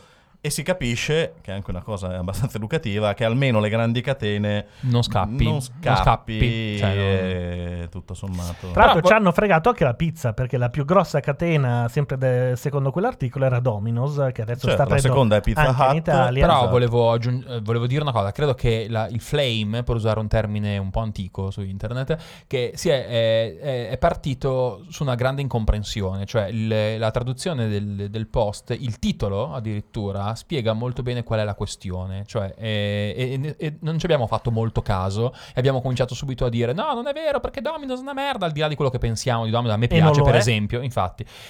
Il punto è proprio che lo leggo, a, diciamo, a vantaggio di tutti, e dice la sacralità del Made in Italy è una rovina. Cioè, il fatto è che sia intoccabile il solo pensiero di parlarne è, è è- la rovina. Cioè, la- la- io credo, e condivido questa posizione in alcune parti, non nei suoi estremismi, che l'impossibilità di mettere in discussione e proprio usare il termine sacrale, secondo me è fondamentale. Cioè, quanto è sacra quella cosa che devi dire alla gente no, tu stai sbagliando nel modo in cui mangi. Questo per me è profondamente sbagliato. C'era un altro articolo, adesso non mi ricordo dove, l'ho segnalato su 42, che diceva che noi italiani stiamo diventando un po' gli zimbelli del web perché non ce la facciamo a resistere quando c'è da dire no, non si fa così. Eh. E se ci pensi, ad esempio, io non sono un foodie, non vivo con una persona che ama molto il cibo, ma non sono un pasdaran delle ricette. Però, obiettivamente, quando vedi uno che mette l'aglio della carbonara, ti viene da anche a te. Sì, ma perché noi abbiamo un rif- Per- è, è come no? cattolicesimo, Perché è ce l'abbiamo culturale, Ma è dentro. vero, sono d'accordo. Io quello che dico faccio, vi, fa- vi- vi butto lì nel, questa roba. Ho una carissima amica londinese, una volta ero a casa loro, eravamo lì io e mia moglie, lei era uscita a correre, io e, e loro- e il suo marito con mia moglie eravamo lì e stavamo mangiando, arriva Sara che si fa la doccia, si veste, entra in cucina e mette su una sposata con un italiano, mette su una pentola d'acqua. E io lo noto perché dico, vabbè, ca- comunque sta- vuole mangiarsi una pasta. Prende la pasta, la butta dentro, finisce la, finisce la cottura, la scola normalmente, la condisce normalmente, dico, ma Simo, Sara, non avete messo il sale? E lui mi guarda e dice, eh lo so, a lei non gli piace. Punto. Per noi questa roba qua è una roba che San Non Gennaro esiste, no. sviene. Una roba da richiamare l'ambasciatore. Esatto, e invece questa cosa è, ma proprio in quel momento, vent'anni fa, mi ha fatto proprio capire un mondo intero, che siamo 60 milioni su 7 miliardi. Stiamo molto calmi. No, è che è vero che quelle sono le ricette, Sono ma nel d'accordo. caso in cui io arrivo e ti modifico la carbonara ed è buona, oppure a te piace così, Esatto. ma saranno cazzi tuoi. Esatto. Oggi parlavo con eh, sem- delle melanzane alla parmigiana. A me piace una variante che è le cotolette alla parmigiana, Mhm. che credo sia un piatto tipico della zona di Catania, Messina, quella parte lì. Perché la farinata, che è nostra amica, mi ha confermato che anche i suoi la facevano. A me quella roba li piace. E su BuzzFeed c'era eh, un articolo, eh, no, se le fai gli italiani ti riprendono un attimo, perché la vera parmigiana è fatta solo con le melanzane. Vi con- consideriamo anche un'altra roba, per esempio la cucina italiana es- esportata storicamente negli ultimi cento anni all'estero è una cucina super imbastardita, il che ci sta, ci mancherebbe altro. Soprattutto è una cucina che arriva dal centro-sud Italia, per questioni di immigrazione evidentemente, e poi che si è trasformata, come si è trasformata chiaramente la cucina cinese che si trova in Italia, no? Non è soltanto quella. La Cina è un continente enorme, tra un po'. eh, nazione, ho detto continente appositamente per dire, cioè è talmente grande che fa- farebbe scuola a sé. Noi, nel nostro, mh, nel nostro super piccolo, però abbiamo una tradizione culinaria pazzesca che nessuno mette in, in discussione. E io, pur stando più dalla parte, diciamo, se dovessimo fare delle squadre, più dalla parte dell'economist che non, eh, eh, non necessariamente in termini di detra- cioè non per essere un detrattore della, della cultura culinaria italiana, però mi sento più vicino a quella parte rispetto al protezionismo totale.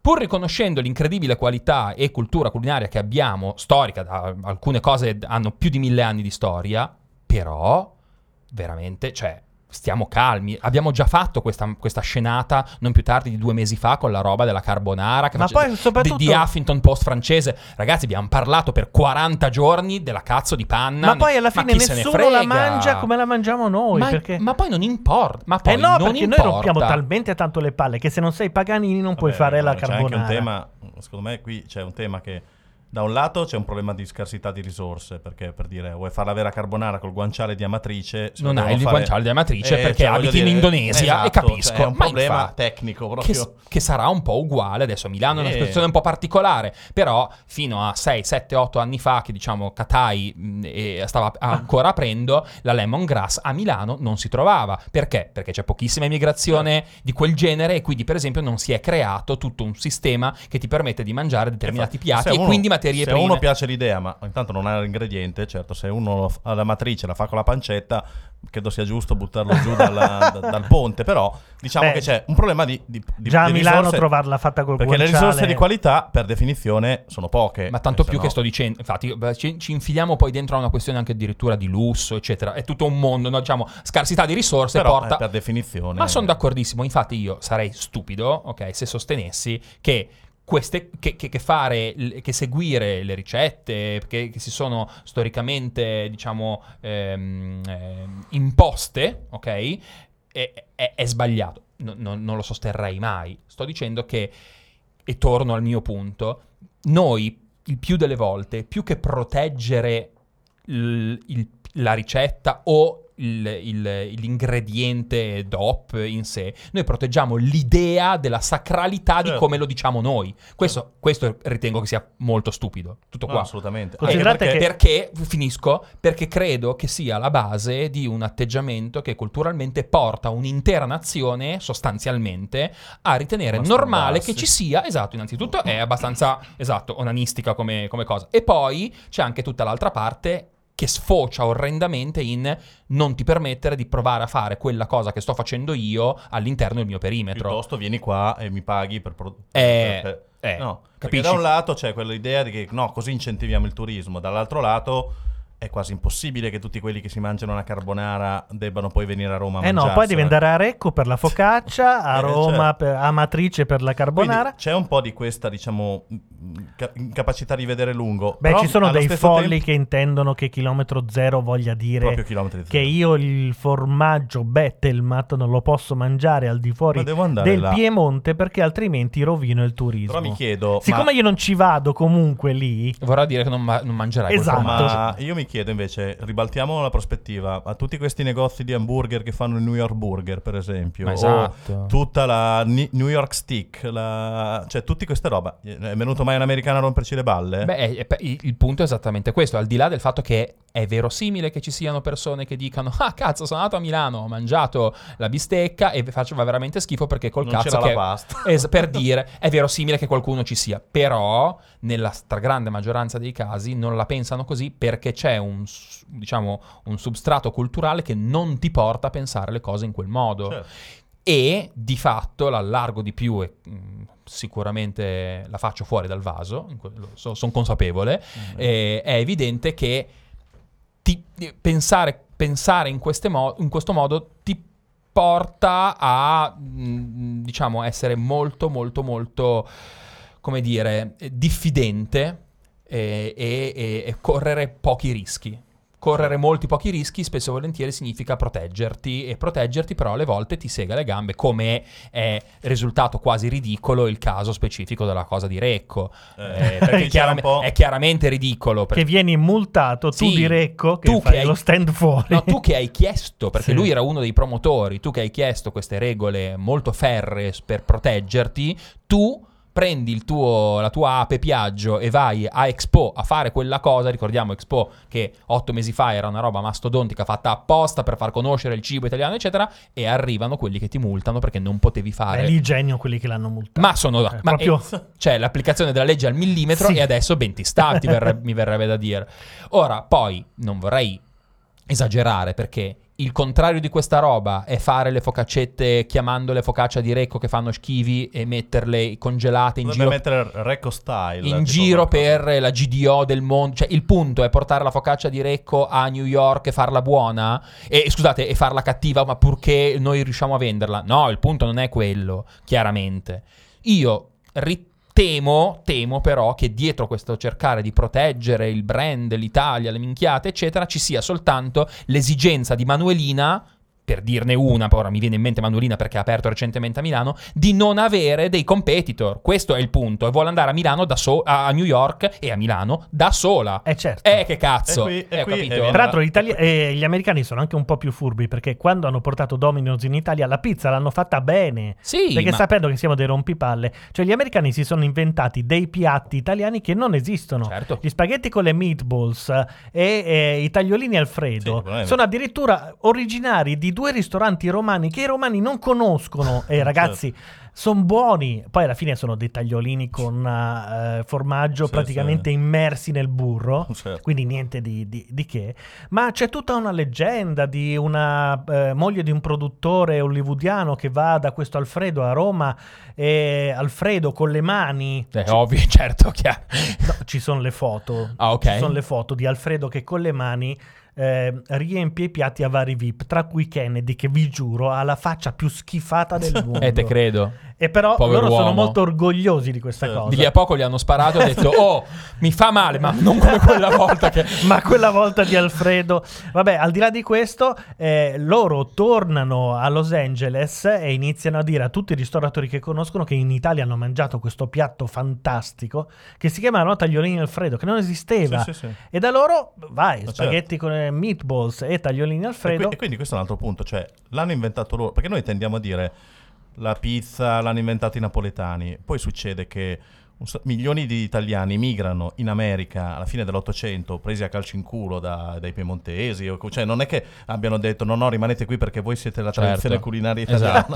sono Esatto. stati cacciati su dei piroscafi, sono andati in America e degli italiani naturalizzati americani hanno inventato una cosa, perché anche il concetto di invenzione che sia legato a uno stato, a un luogo, è, un- è un'astrazione, perché non può essere così. Cioè, se questi inventano la pizza, poi vanno in America e poi... eh, Facciamo l'esempio di Pizza Hut. È vero che la pizza l'hanno inventata i napoletani, ma il delivery della pizza l'hanno inventata gli americani. Cioè l'ha inventata Pizza Hut, il fatto di mandare... Pizza Hut potrebbe venire qua e dire no, aspetta, aspetta, cosa Quella fai? cosa lì Cioè, del per- telefono. Perché mandi la pizza Quindi- a casa alla gente? L'ho esatto, inventato io sta roba esatto. qui. Eh. Quindi lì l'idea imprenditoriale è non è la pizza, è il mandartela a casa. È questo che non si capisce, cioè quello che crea poi il business delle grandi catene. Intanto è un'idea dif- diversa dalla semplice produzione, perché ognuno poteva, certo nel Kansas dove hanno fondato eh, Pizza Hut non è che fosse pieno di pizzerie, quindi hai trovato un modo di innovarlo su un prodotto esistente, ma è quella l'idea imprenditoriale. E un'altra cosa che ci si dimentica e che gli Stati Uniti invece fanno fino alla morte, cioè lì l'e- l'economia di scala conta, il capitale conta, il mercato è tale che se hai una buona idea negli Stati Uniti rapidamente arrivi a una certa scala, cosa che non succede in Italia, ma soprattutto i fondatori non stanno attaccati alla loro creazione. Eh, Pizza Hut è stata venduta a Pepsi dai due fratelli che l'hanno fondata negli anni 80 per 300 milioni. Oggi Pizza Hut è dentro un gruppo che si chiama Yum Brands che vale diversi miliardi. Domino's Pizza è stata venduta sempre negli anni 80 o poco più tardi dal fondatore a Bain Capital, che è un fondo di investimento, per un miliardo di dollari.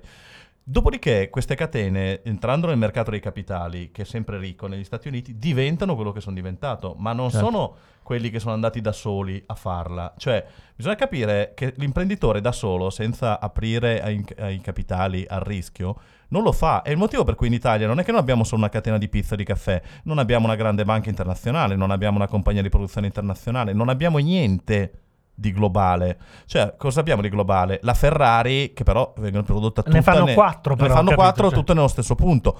Cominciamo a globalizzare il lusso, ma è sempre stata una roba Però in realtà non lo di fanno cultura imprenditoriale. Noi non abbiamo le grandi catene perché non abbiamo le grandi catene, ma questo vale per il prosciutto, vale per la GDO, come si dice, vale per tante cose. Ora, Italy è un esempio che secondo me se si aprisse, cioè è un modello che eventualmente può essere anche allargato, ma deve aprirsi, deve aprirsi E ai capitali anche internazionali. Autogrill dicono in chat, anche se in realtà in, in Sì, Italia sta no, dismettendo eh, Autogrill eh, diciamo che è cresciuta perché ha avuto il monopolio delle autostrade, quindi un, un Che, esempio che di tra l'altro mercato. adesso sta abbandonando perché non gliene frega più e vuole buttarsi su altre cose. Lasceranno pochi Sì. eh, punti eh, di livello alto e non... eh, Però, ecco, ripeto, il A me sembra è anche tu, eh, ah, mh, leggo dalla chat così aggiungo un altro pezzo, io non sono d'accordo, però possiamo discuterne, eh, dicono che bisogna anche proteggere la proprietà intellettuale. Eh, Eh, ho eh, capito, sì, di che cosa? Del parmigiano reggiano? Può darsi, d'accordo, per carità, è un prodotto che io non comprerei in nessun'altra forma, considerate che io praticamente mangio soltanto quello e, e lo conosco molto bene, vado a com- apposta a comprarlo a Reggio Emilia perché abito a Milano, se abitassi a New York prendo il primo cheddar che c'è ragazzi, cioè, eh, oppure parmigiano reggiano, anziché avere un borsino dove decidono dei prezzi sostanzialmente ridicoli per essere un prodotto che va a regime dopo almeno un anno di lavoro, cioè il lavoro dietro a parmigiano, che comincio a conoscere un pochettino, è un qualche cosa che non si può vendere a 22 euro al chilo perché è una follia, dovrebbe essere il triplo. Infatti loro lo tolgono dal mercato e lo decidono in un appartamento a Parma, quattro signori che poi salgono su un trattore perché sanno perfettamente il lavoro che stanno facendo, ma non c'è finanza dietro e infatti non stanno in piedi, devono fare i Beh, hanno il consorzi. supporto di Ridge the Beautiful, però. Esatto. Lo sai che Cos'è successo? No. In una puntata di due settimane fa, Ridge chiede del parmigiano reggiano.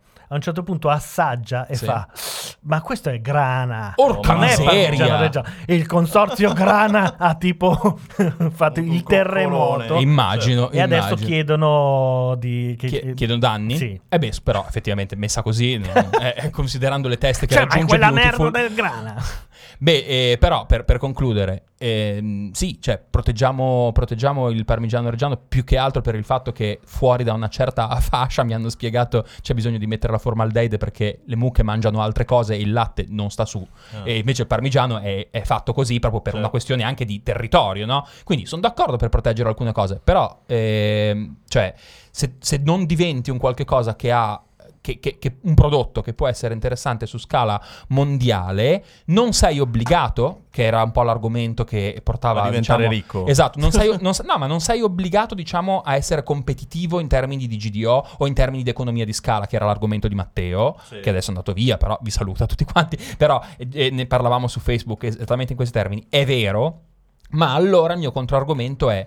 Guarda, eh, mm, abbiamo un negozio, ci stiamo concentrando su altre cose, ma di fianco ha aperto uno che vende tonnellata di roba che non è neanche simile alla nostra, ma ne vende a tonnellate. Ci sta talmente tanto facendo il culo che noi o non riusciamo a sopravvivere e stiamo chiedendo al comune di chiudere la via, lasciando lo spazio soltanto per arrivare da noi, anziché a quello di fianco. E questo secondo me è... Ma poi al di là di tutto, guarda che eh, in America c'è questa catena chiamata Olive Garden, se non mi sbaglio, che teoricamente dovrebbe essere tutta ispirata anche nei colori eh, al- all'Italia e ai menù italiani e dentro trovi delle schifezze nel vero senso della parola. Cioè, nessuno vieta un giorno a Italy di andare lì e dire ragazzi questa certo. è la vera lasagna, Certo. questo è il vero certo. e di avere un successo della Madonna se Però riesce a mantenere dico, il modello. Cioè, siamo nello stesso giro. Allora, da un certo punto di vista, io dietro ci vedo un sacco di provincialismo dietro questa cosa. Cioè, comunque, ah, ci attaccano da fuori. Guardate che quelli veri siamo noi. Che adesso la sto facendo a tagliare. Eh, però la resti a taglio, Recco La e- taglio con l'accetta, esatto, bravo. La taglio con l'accetta. Però a Recco, visto che comunque è un posto che ho abbastanza frequentato, ma non è l'unico, chiaramente. Tutta Italia è fatta così. Non è, in- non è così, diciamo, strano incontrare della gente con le magliette con scritto tutte le località del mondo e poi al massimo dove andate è Cavi, capito? A Cavi di Lavagna o a Rapallo. Quindi, cioè, eh, no- siamo, da un lato c'è una fetta di provincialismo enorme, dall'altra parte, quando noi facciamo il contrario, nessuno lo dice. Cioè, quando arriva il cattivo dall'America che uccide i posti di lavoro italiani, tutto bene. Quando la più grande azienda che produce occhiali del mondo, che è italiana, si compra Ray-Ban, chiude gli uffici e porta tutto in Italia. E facciamo gli occhiali migliori di come li faceva Ray-Ban prima, italiano. li fa ad Agordo, lì invece magari 30.000 persone che lavoravano in America, sti gran cazzi, no? Eh, quindi, cioè, mh, Sì, sì, vorrei capire. a non applicare la reciprocità, questo sempre in Italia, perché, ripeto, anche se mentre sei lì che mangi un riso alla cantonese o ti fai il riso alla cantonese a casa, arrivasse il Partito Comunista Cinese E ti dicendo, dice- no, devi andare a Shanghai, Eh. sì, con l'aereo, Eh, vieni esatto. da noi, cioè... Se applichiamo sta roba, perché noi ci sembra di aver inventato tutto noi, ma non è così. Ma non è vero, il tiramisù non l'abbiamo inventato Ma sì, noi, ma- ad ma esempio, un sacco di e non è che i non- la francesi vengono a maionese- romperci i scusa, coglioni la per i maionese eh, non la potremmo fare noi. E invece la facciamo. Quindi, come al solito, la pizza e gli spaghetti sono mainstream, vanno in prima pagina. Però Va no. detto che ad esempio il creatore del Cronut, Cronut a New York ha registrato il Cronut e teoricamente ti sta dicendo di chiudere la porta. Cioè- Contrario, apri la finestra un Ah, secondo. ok. Madonna, però non ce la faccio con uno così, eh. Ho fatto Scusate, anche io così. vedevo due scimmiette davanti che facevano dei gesti. No, ti indicavo la finestra. Cioè, hai presente l'uomo, il dito e la luna? No, quello. luna. Scusate. Dicevo, a New York il creatore del Cronut, Sì? eh, Ah, sì, che sì. è questa specie di eh, dolcetto Croissant. che servono tre giorni solo per Sì, farlo. sì, sì. Un Da- misto fra i croissant e i donuts. Lui l'ha registrato e ha iniziato a fare causa a tutti quelli che a New York facevano il Cronut. Però quello è business, capito? Specialmente a quelli che lo chiamavano nello stesso modo. Que- Allora, pro- la questione però è che cioè, ci sono alcune cose che in Italia esistono da 1300 anni. Se negli ultimi 1294 non hanno pensato a, a registrare un marchio, è perché non, non sussisteva il problema. Oggi siamo un mercato completamente diverso e, ci- e si trovano alcuni, chiamiamoli eredi morali o eredi culturali. Noi tutti siamo eredi culturali di, que- di ciò che siamo stati per mille rotti anni. E ci troviamo in difficoltà perché, ok, non ci avevamo pensato prima, e mo come facciamo? Perché stavo aggiungendo, io sto seguendo una valanga di locali e di pagine larghe, diciamo, che parlano di New York, città in generale. È più di un anno che ogni due giorni esce fuori il se sei veramente un newyorkese hai mangiato questa pizza qua. La migliore pizza è quella di New York. Poi c'è la lotta New York-Chicago sulla pizza, Ah, sono certo. due- due pizze differenti. Tu stai a vedere se nel giro di 4-5 anni non esce fuori la vulgata che oramai la pizza vera è quella di New York. E l'hanno fatta facendo branding questa cosa, non facendo la pizza migliore del mondo. Dove il migliore del mondo comunque è un giudizio che diamo su un tema che anche da un punto di vista proverbiale si dice sono gusti. Vabbè, Quindi certo. c'è tutto da capirla sta Cioè, cosa. la differenza tra la miglior pizza di Napoli e la migliore di Venezia non credo che sia così, così abissale, non so come dire. Beh, cioè- no, no, sì, lo è. Ma Detto tra noi, sì. Ma- Sì, Io- ma lo è. Vabbè, lo no, è, sì, però. sì. C'è gente che prende il treno da Roma. Allora, io ho mangiato la- una pizza buonissima a Napoli, in un posto pazzesco, mi hanno portato. Era un posto normalissimo, non ha nome, non ha niente, era veramente buona. Però non puoi Le- fare il linea le- capodichino Primo, ogni volta che vuoi una primo. pizza. Secondo, medesima pizza, più o meno l'ho trovata anche a Milano, in alcuni posti napoletani che la fanno, veramente buona. A mia moglie Laura non piace. Cosa le devo dire? Non capisci un cazzo di pizza? Ma no. Ma chi se ne Poi frega? a Napoli c'è la diatriba tra napoletani e sorrentini. Eh, cap- beh, hai, hai capito? Cioè- Cioè, ragazzi, non, non- Scusate, certo. Jamie Oliver quando viene in Italia eh, inizia a provare i piatti italiani e eh, passando di paese in paese nota che ognuno spaccia per proprio un piatto particolare. beh, certo. E ogni volta che dice, ma scusate, ma però lì me l'hanno fatto in questo modo, ma senza l'origano, eh beh no, ma questo è il vero. Certo. E alla quinta puntata, al centesimo pa- paesino che glielo ripete, lui inizia a ridere. capire perché, sì. Io ho visto che- addirittura in paesi del Trentino il waffle Sì. passato come proprio. Vabbè, no. Beh, vabbè. Vi giuro, come, come una Sì, cosa sì, del luogo. certo. Beh. E aspetta, la cosa ancora più bella, l'ho visto fare in Toscana, sempre col waffle. Cioè, E loro? Sì, con una ricostruzione che nel menù prendeva tre pagine per arrivare un po' come Guglielmo Scaccialanza, si arrivava a dire che il waffle in realtà era originario di una zona vicino Siena. un- Ah, niente meno. Capito? Beh, ma d'altronde se qua ogni volta che io vedo, continuo a vedere la vera matriciana in televisione, che ognuno mette la sua versione della vera matriciana andando sempre un passo indietro dicendo questa ve la propongono come vera, ma la vera, vera, vera matriciana, il pepe lo metti col gomito, tipo, cioè cose... e Eh. Figurati, non sappiamo ancora... Abbiamo discusso di dove è originario Gorgonzola o Esatto. Non, genere. sappiamo se è di Gorgonzola o di Novara Eh, ancora. Esatto, quindi... eh, allora, da un No, lato... in realtà l'abbiamo, l'abbiamo già messa a posto questa cosa. Ok. È ufficialmente Però di Gorgonzola, ma il consorzio è a Novara in questo Perfetto.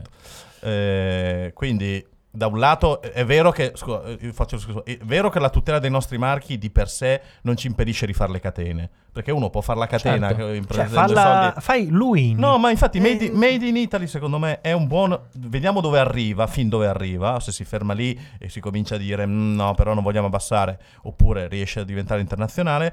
Allo stesso tempo però eh, va anche detto che è una protezione che ti farà avere quattro turisti in più probabilmente. ma Guarda, non posso, ti fa- fare- posso darti un esempio Sì. intra, cioè, diciamo, all'interno della nazione?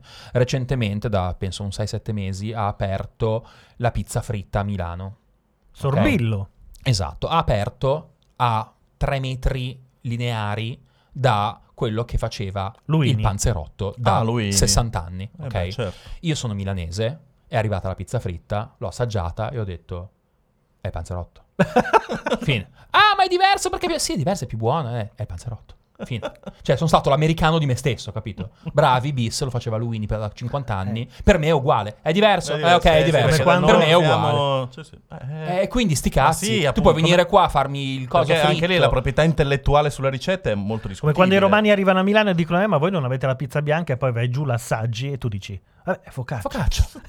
È focaccia. Ah, ma non capisci un cazzo. Guarda, probabile. No, perché alla fine io lo capisco. Cioè, sì, probabilmente su alcune cose non capirò un cazzo. Siccome però Sti non- cazzi anche. è il cioè, Cioè, per sa- banalizzare. onestamente non sono un critico culinario, non sono uno chef e mh, Eh, è, un, è un tema che a un cer- mi, mi coinvolge fino a un certo punto. Farne il tema della nazione, secondo me, è- dà un po' l'idea di che cos'è No, questa perché poi- nazione.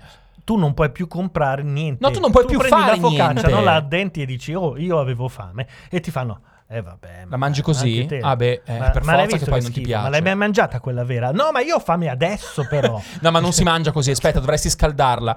Va bene così. Scusate, ma la focaccia di Recco è quella col formaggio? Sì. Ok, almeno.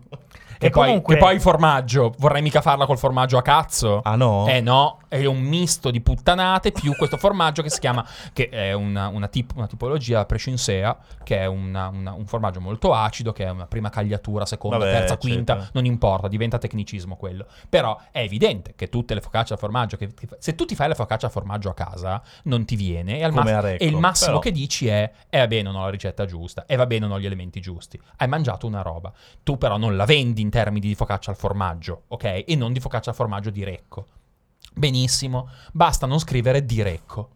Abbi- ho risolto, eh? Facciamo una legge. Comunque, al di là di tutto, c'è il problema che le grandi catene, per poter eh, avere un'economia di scala, eh, no- non te la possono fare. La carbonara con. Ma no, È, è come il- la pizza. In realtà, ho visto l'altro giorno uno che diceva: Eh, vedi quanti coloranti ci sono nella pizza di Domino's, che poi sono veramente tutti coloranti normali. Però non lo puoi fare con i pomodori appena strizzati. No, poi non puoi cose. mettere il forno a legna, c'è un altro poi non tema. cioè, poi non Esatto. puoi, non puoi fare mettere il forno a legna se ne devi fare 28 al minuto, Esatto. e quindi usi i forni elettrici, quelle robe Eh, lì. ma se noi non partiamo dall'idea, o cioè o catena, Ma la catena o abbassa qualità. il livello, eh, Eh. ma probabilmente puoi avere entrambi, cioè puoi avere delle catene di grande distribuzione che hanno anche dei prodotti di origine controllata, eccetera, in un angolo che costano come Prada, e dall'altro c'hai Zara dove vai a comprare le robe da mangiare tutti i giorni.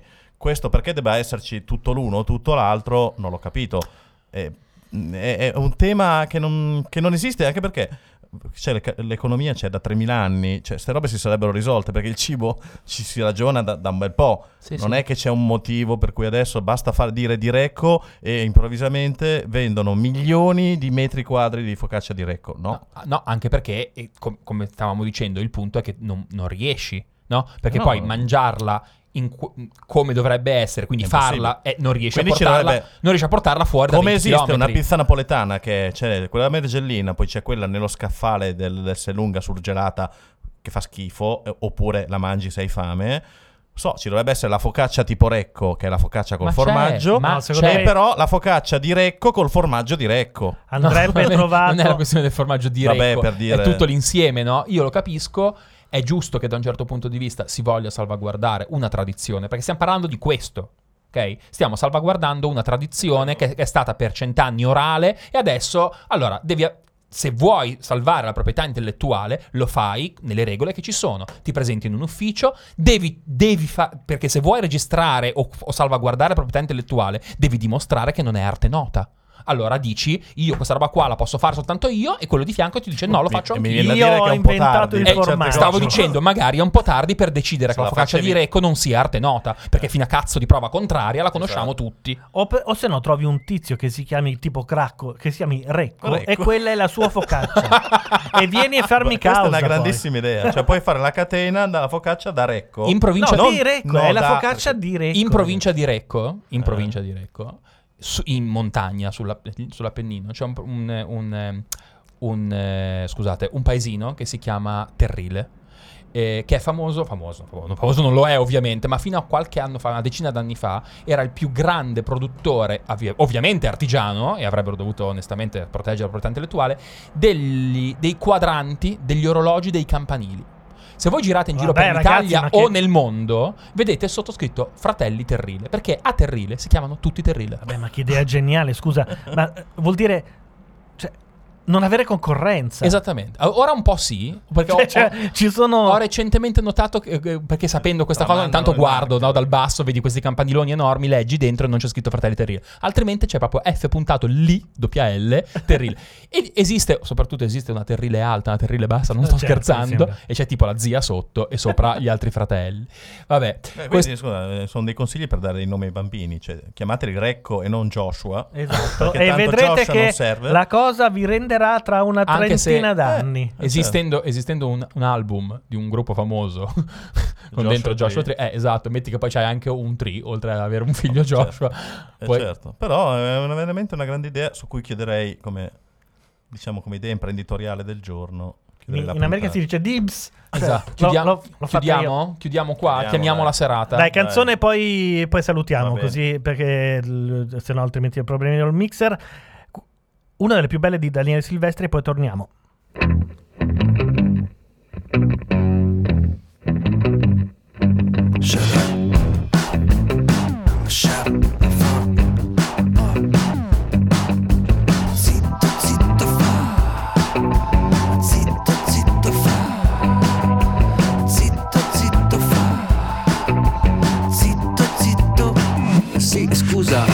mi era sembrato di vedere qualcosa di strano Tipo un esercito nemico in uno stato sovrano Tipo un'aperta violazione degli accordi che abbiamo. Io te lo dico e tu mi dici di parlare piano.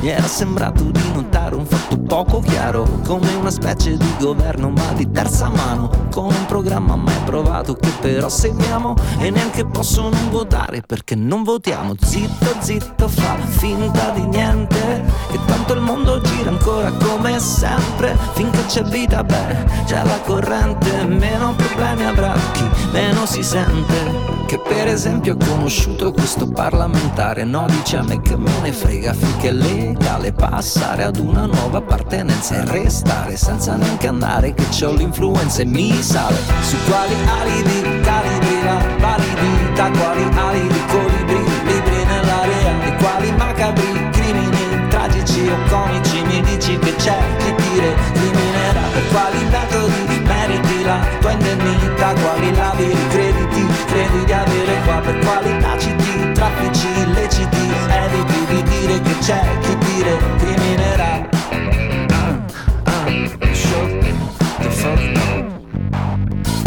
Abbassa la cresta e smetti di chiedere la busta, l'hai vista non farmi ricredere. Poi pacco, tabacco, ma soprattutto venere, vedrai che conviene che smetti di chiedere. Non basta una busta per farmi recedere, l'ho vista ma adesso ne resterà cenere. Ma intanto che aspetti che arrivi la celere, c'è giusto lo spazio per potermi rispondere. Su quali alibi, calibri la validità, quali alibi,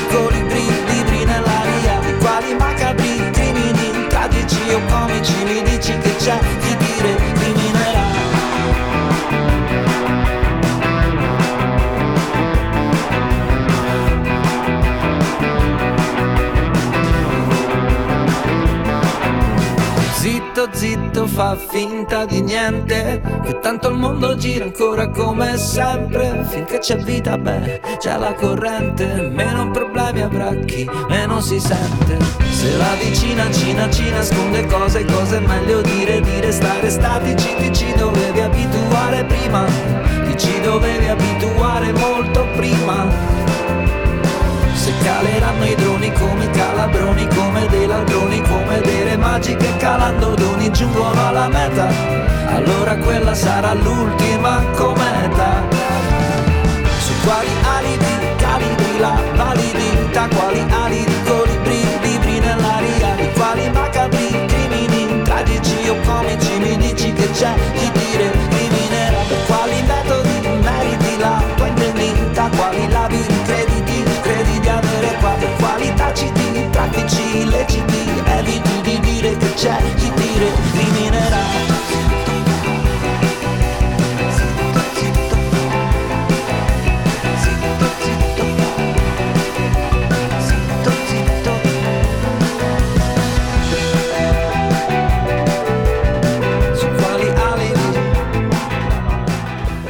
Era Daniele Silvestri, quali alibi mentre noi stiamo finendo la nostra fatta una puntata. certa. Io tra l'altro non mi ricordo mai cosa mettiamo alla fine come Az, sigla. Aia, aia, Cosa mettiamo? aia, C'è, c'è aia. sempre Bordone di Aia, solito a, aia, a stavolta non la dirci. so. Uh, boh, vabbè. No, non è la stessa, No, non, non è è, la non stessa. è REM. Cazzo, non mi ricordo E più. poi il format dopo non ci... No, ce lo che- riconosco, che figura di Esatto, merda. eh. No, poi Sì. lui invece che in queste cose qua è super anale, non mette sul podcast finché non va a sentire l'altra puntata, sente la chiusura. Per quello vorrei vedere Cacchio, no, no, no, mi dispiace, non lo so. Non No, perché ogni volta poi aprire un file da tipo Eh, lo 300 so, eh, mega lo so. vuol dire che l'editor ci mette un filino a calcolare tutto e vorrei evitare quella cosa lì. No. Eh, purtroppo non mi ricordo, quindi Vabbè. metteremo una canzone un po' a caso. Ma Eh, rimettiamo i REM. che- sì, dai, ci ma- sto, ci sto. non Va bene. Poteva fare qualche cosa con la focaccia di Recco, ma purtroppo non, non mi non viene in c'è ancora un... Eh, no, no, no, De André no. Eh, no, niente, dai, boh. Quello che... Sì, dai, rimetti i RAM. Chiudia- sì, chiudiamo dai, con i sta. Insomma, questa era la, non ci credo, 25. 25esima puntata di Economica, un programma che parla di economia come riesce, eh, cercando di cerco- con i suoi tempi soprattutto e, e- e i suoi modi. Speriamo che vi siate divertiti. Come al solito, siccome siete più matti di noi e nerd, ascolterete questa puntata per le prossime 25, eh, 25 volte, 25 mesi, 25 settimane. No, in realtà fate no, bene. ne facciamo tante. No, ma fate bene perché comunque la prossima potrebbe essere tipo metà ottobre. Adesso comincia a far caldo a Milano, ragazzi. Quindi è un po'. è- No, però aspetta, noi dobbiamo fare Ah, probabilmente teaser, gli europei. attenzione, teaser, teaser, teaser, teaser. Facciamo probabilmente gli europei. Abbiamo gli europei, forse in tour addirittura. Sì, perché abbiamo, discutevamo prima, secondo me sarebbe meglio fare la Formula Vi, vi racconto questa di Simone che ho fatto. Simone, se vuoi che andiamo in quel locale che ci ha eh, proposto di fare gli, gli europei, io ci sono. Lui ha detto sì sì, settimana prossima. Iniziano domani gli europei. Stai scherzando? Sì, Domani no, ma c'è la l'Italia c'è partita martedì, di inaugurazione. Ma vabbè, ma martedì c'è la no. prima Cazzo, puntata scusami, dell'Italia. No, No, ma io l'Italia. Eh, eh, come sai, Eh, l'ho scoperto cioè, io e te, sei minuti fa. Io e te il Cioè, calcio, insomma. L'Italia c'è martedì. Sì.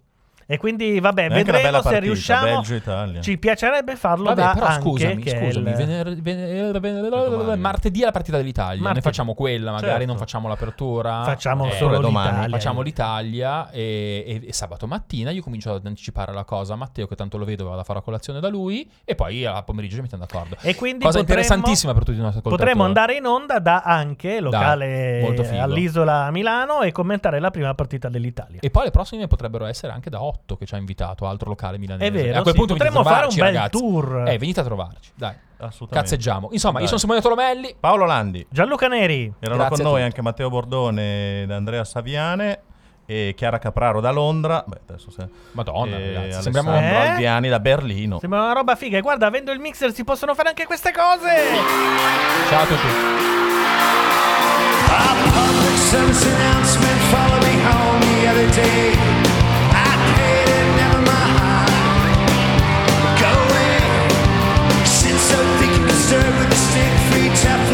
whitewash presidency. We're sick of being.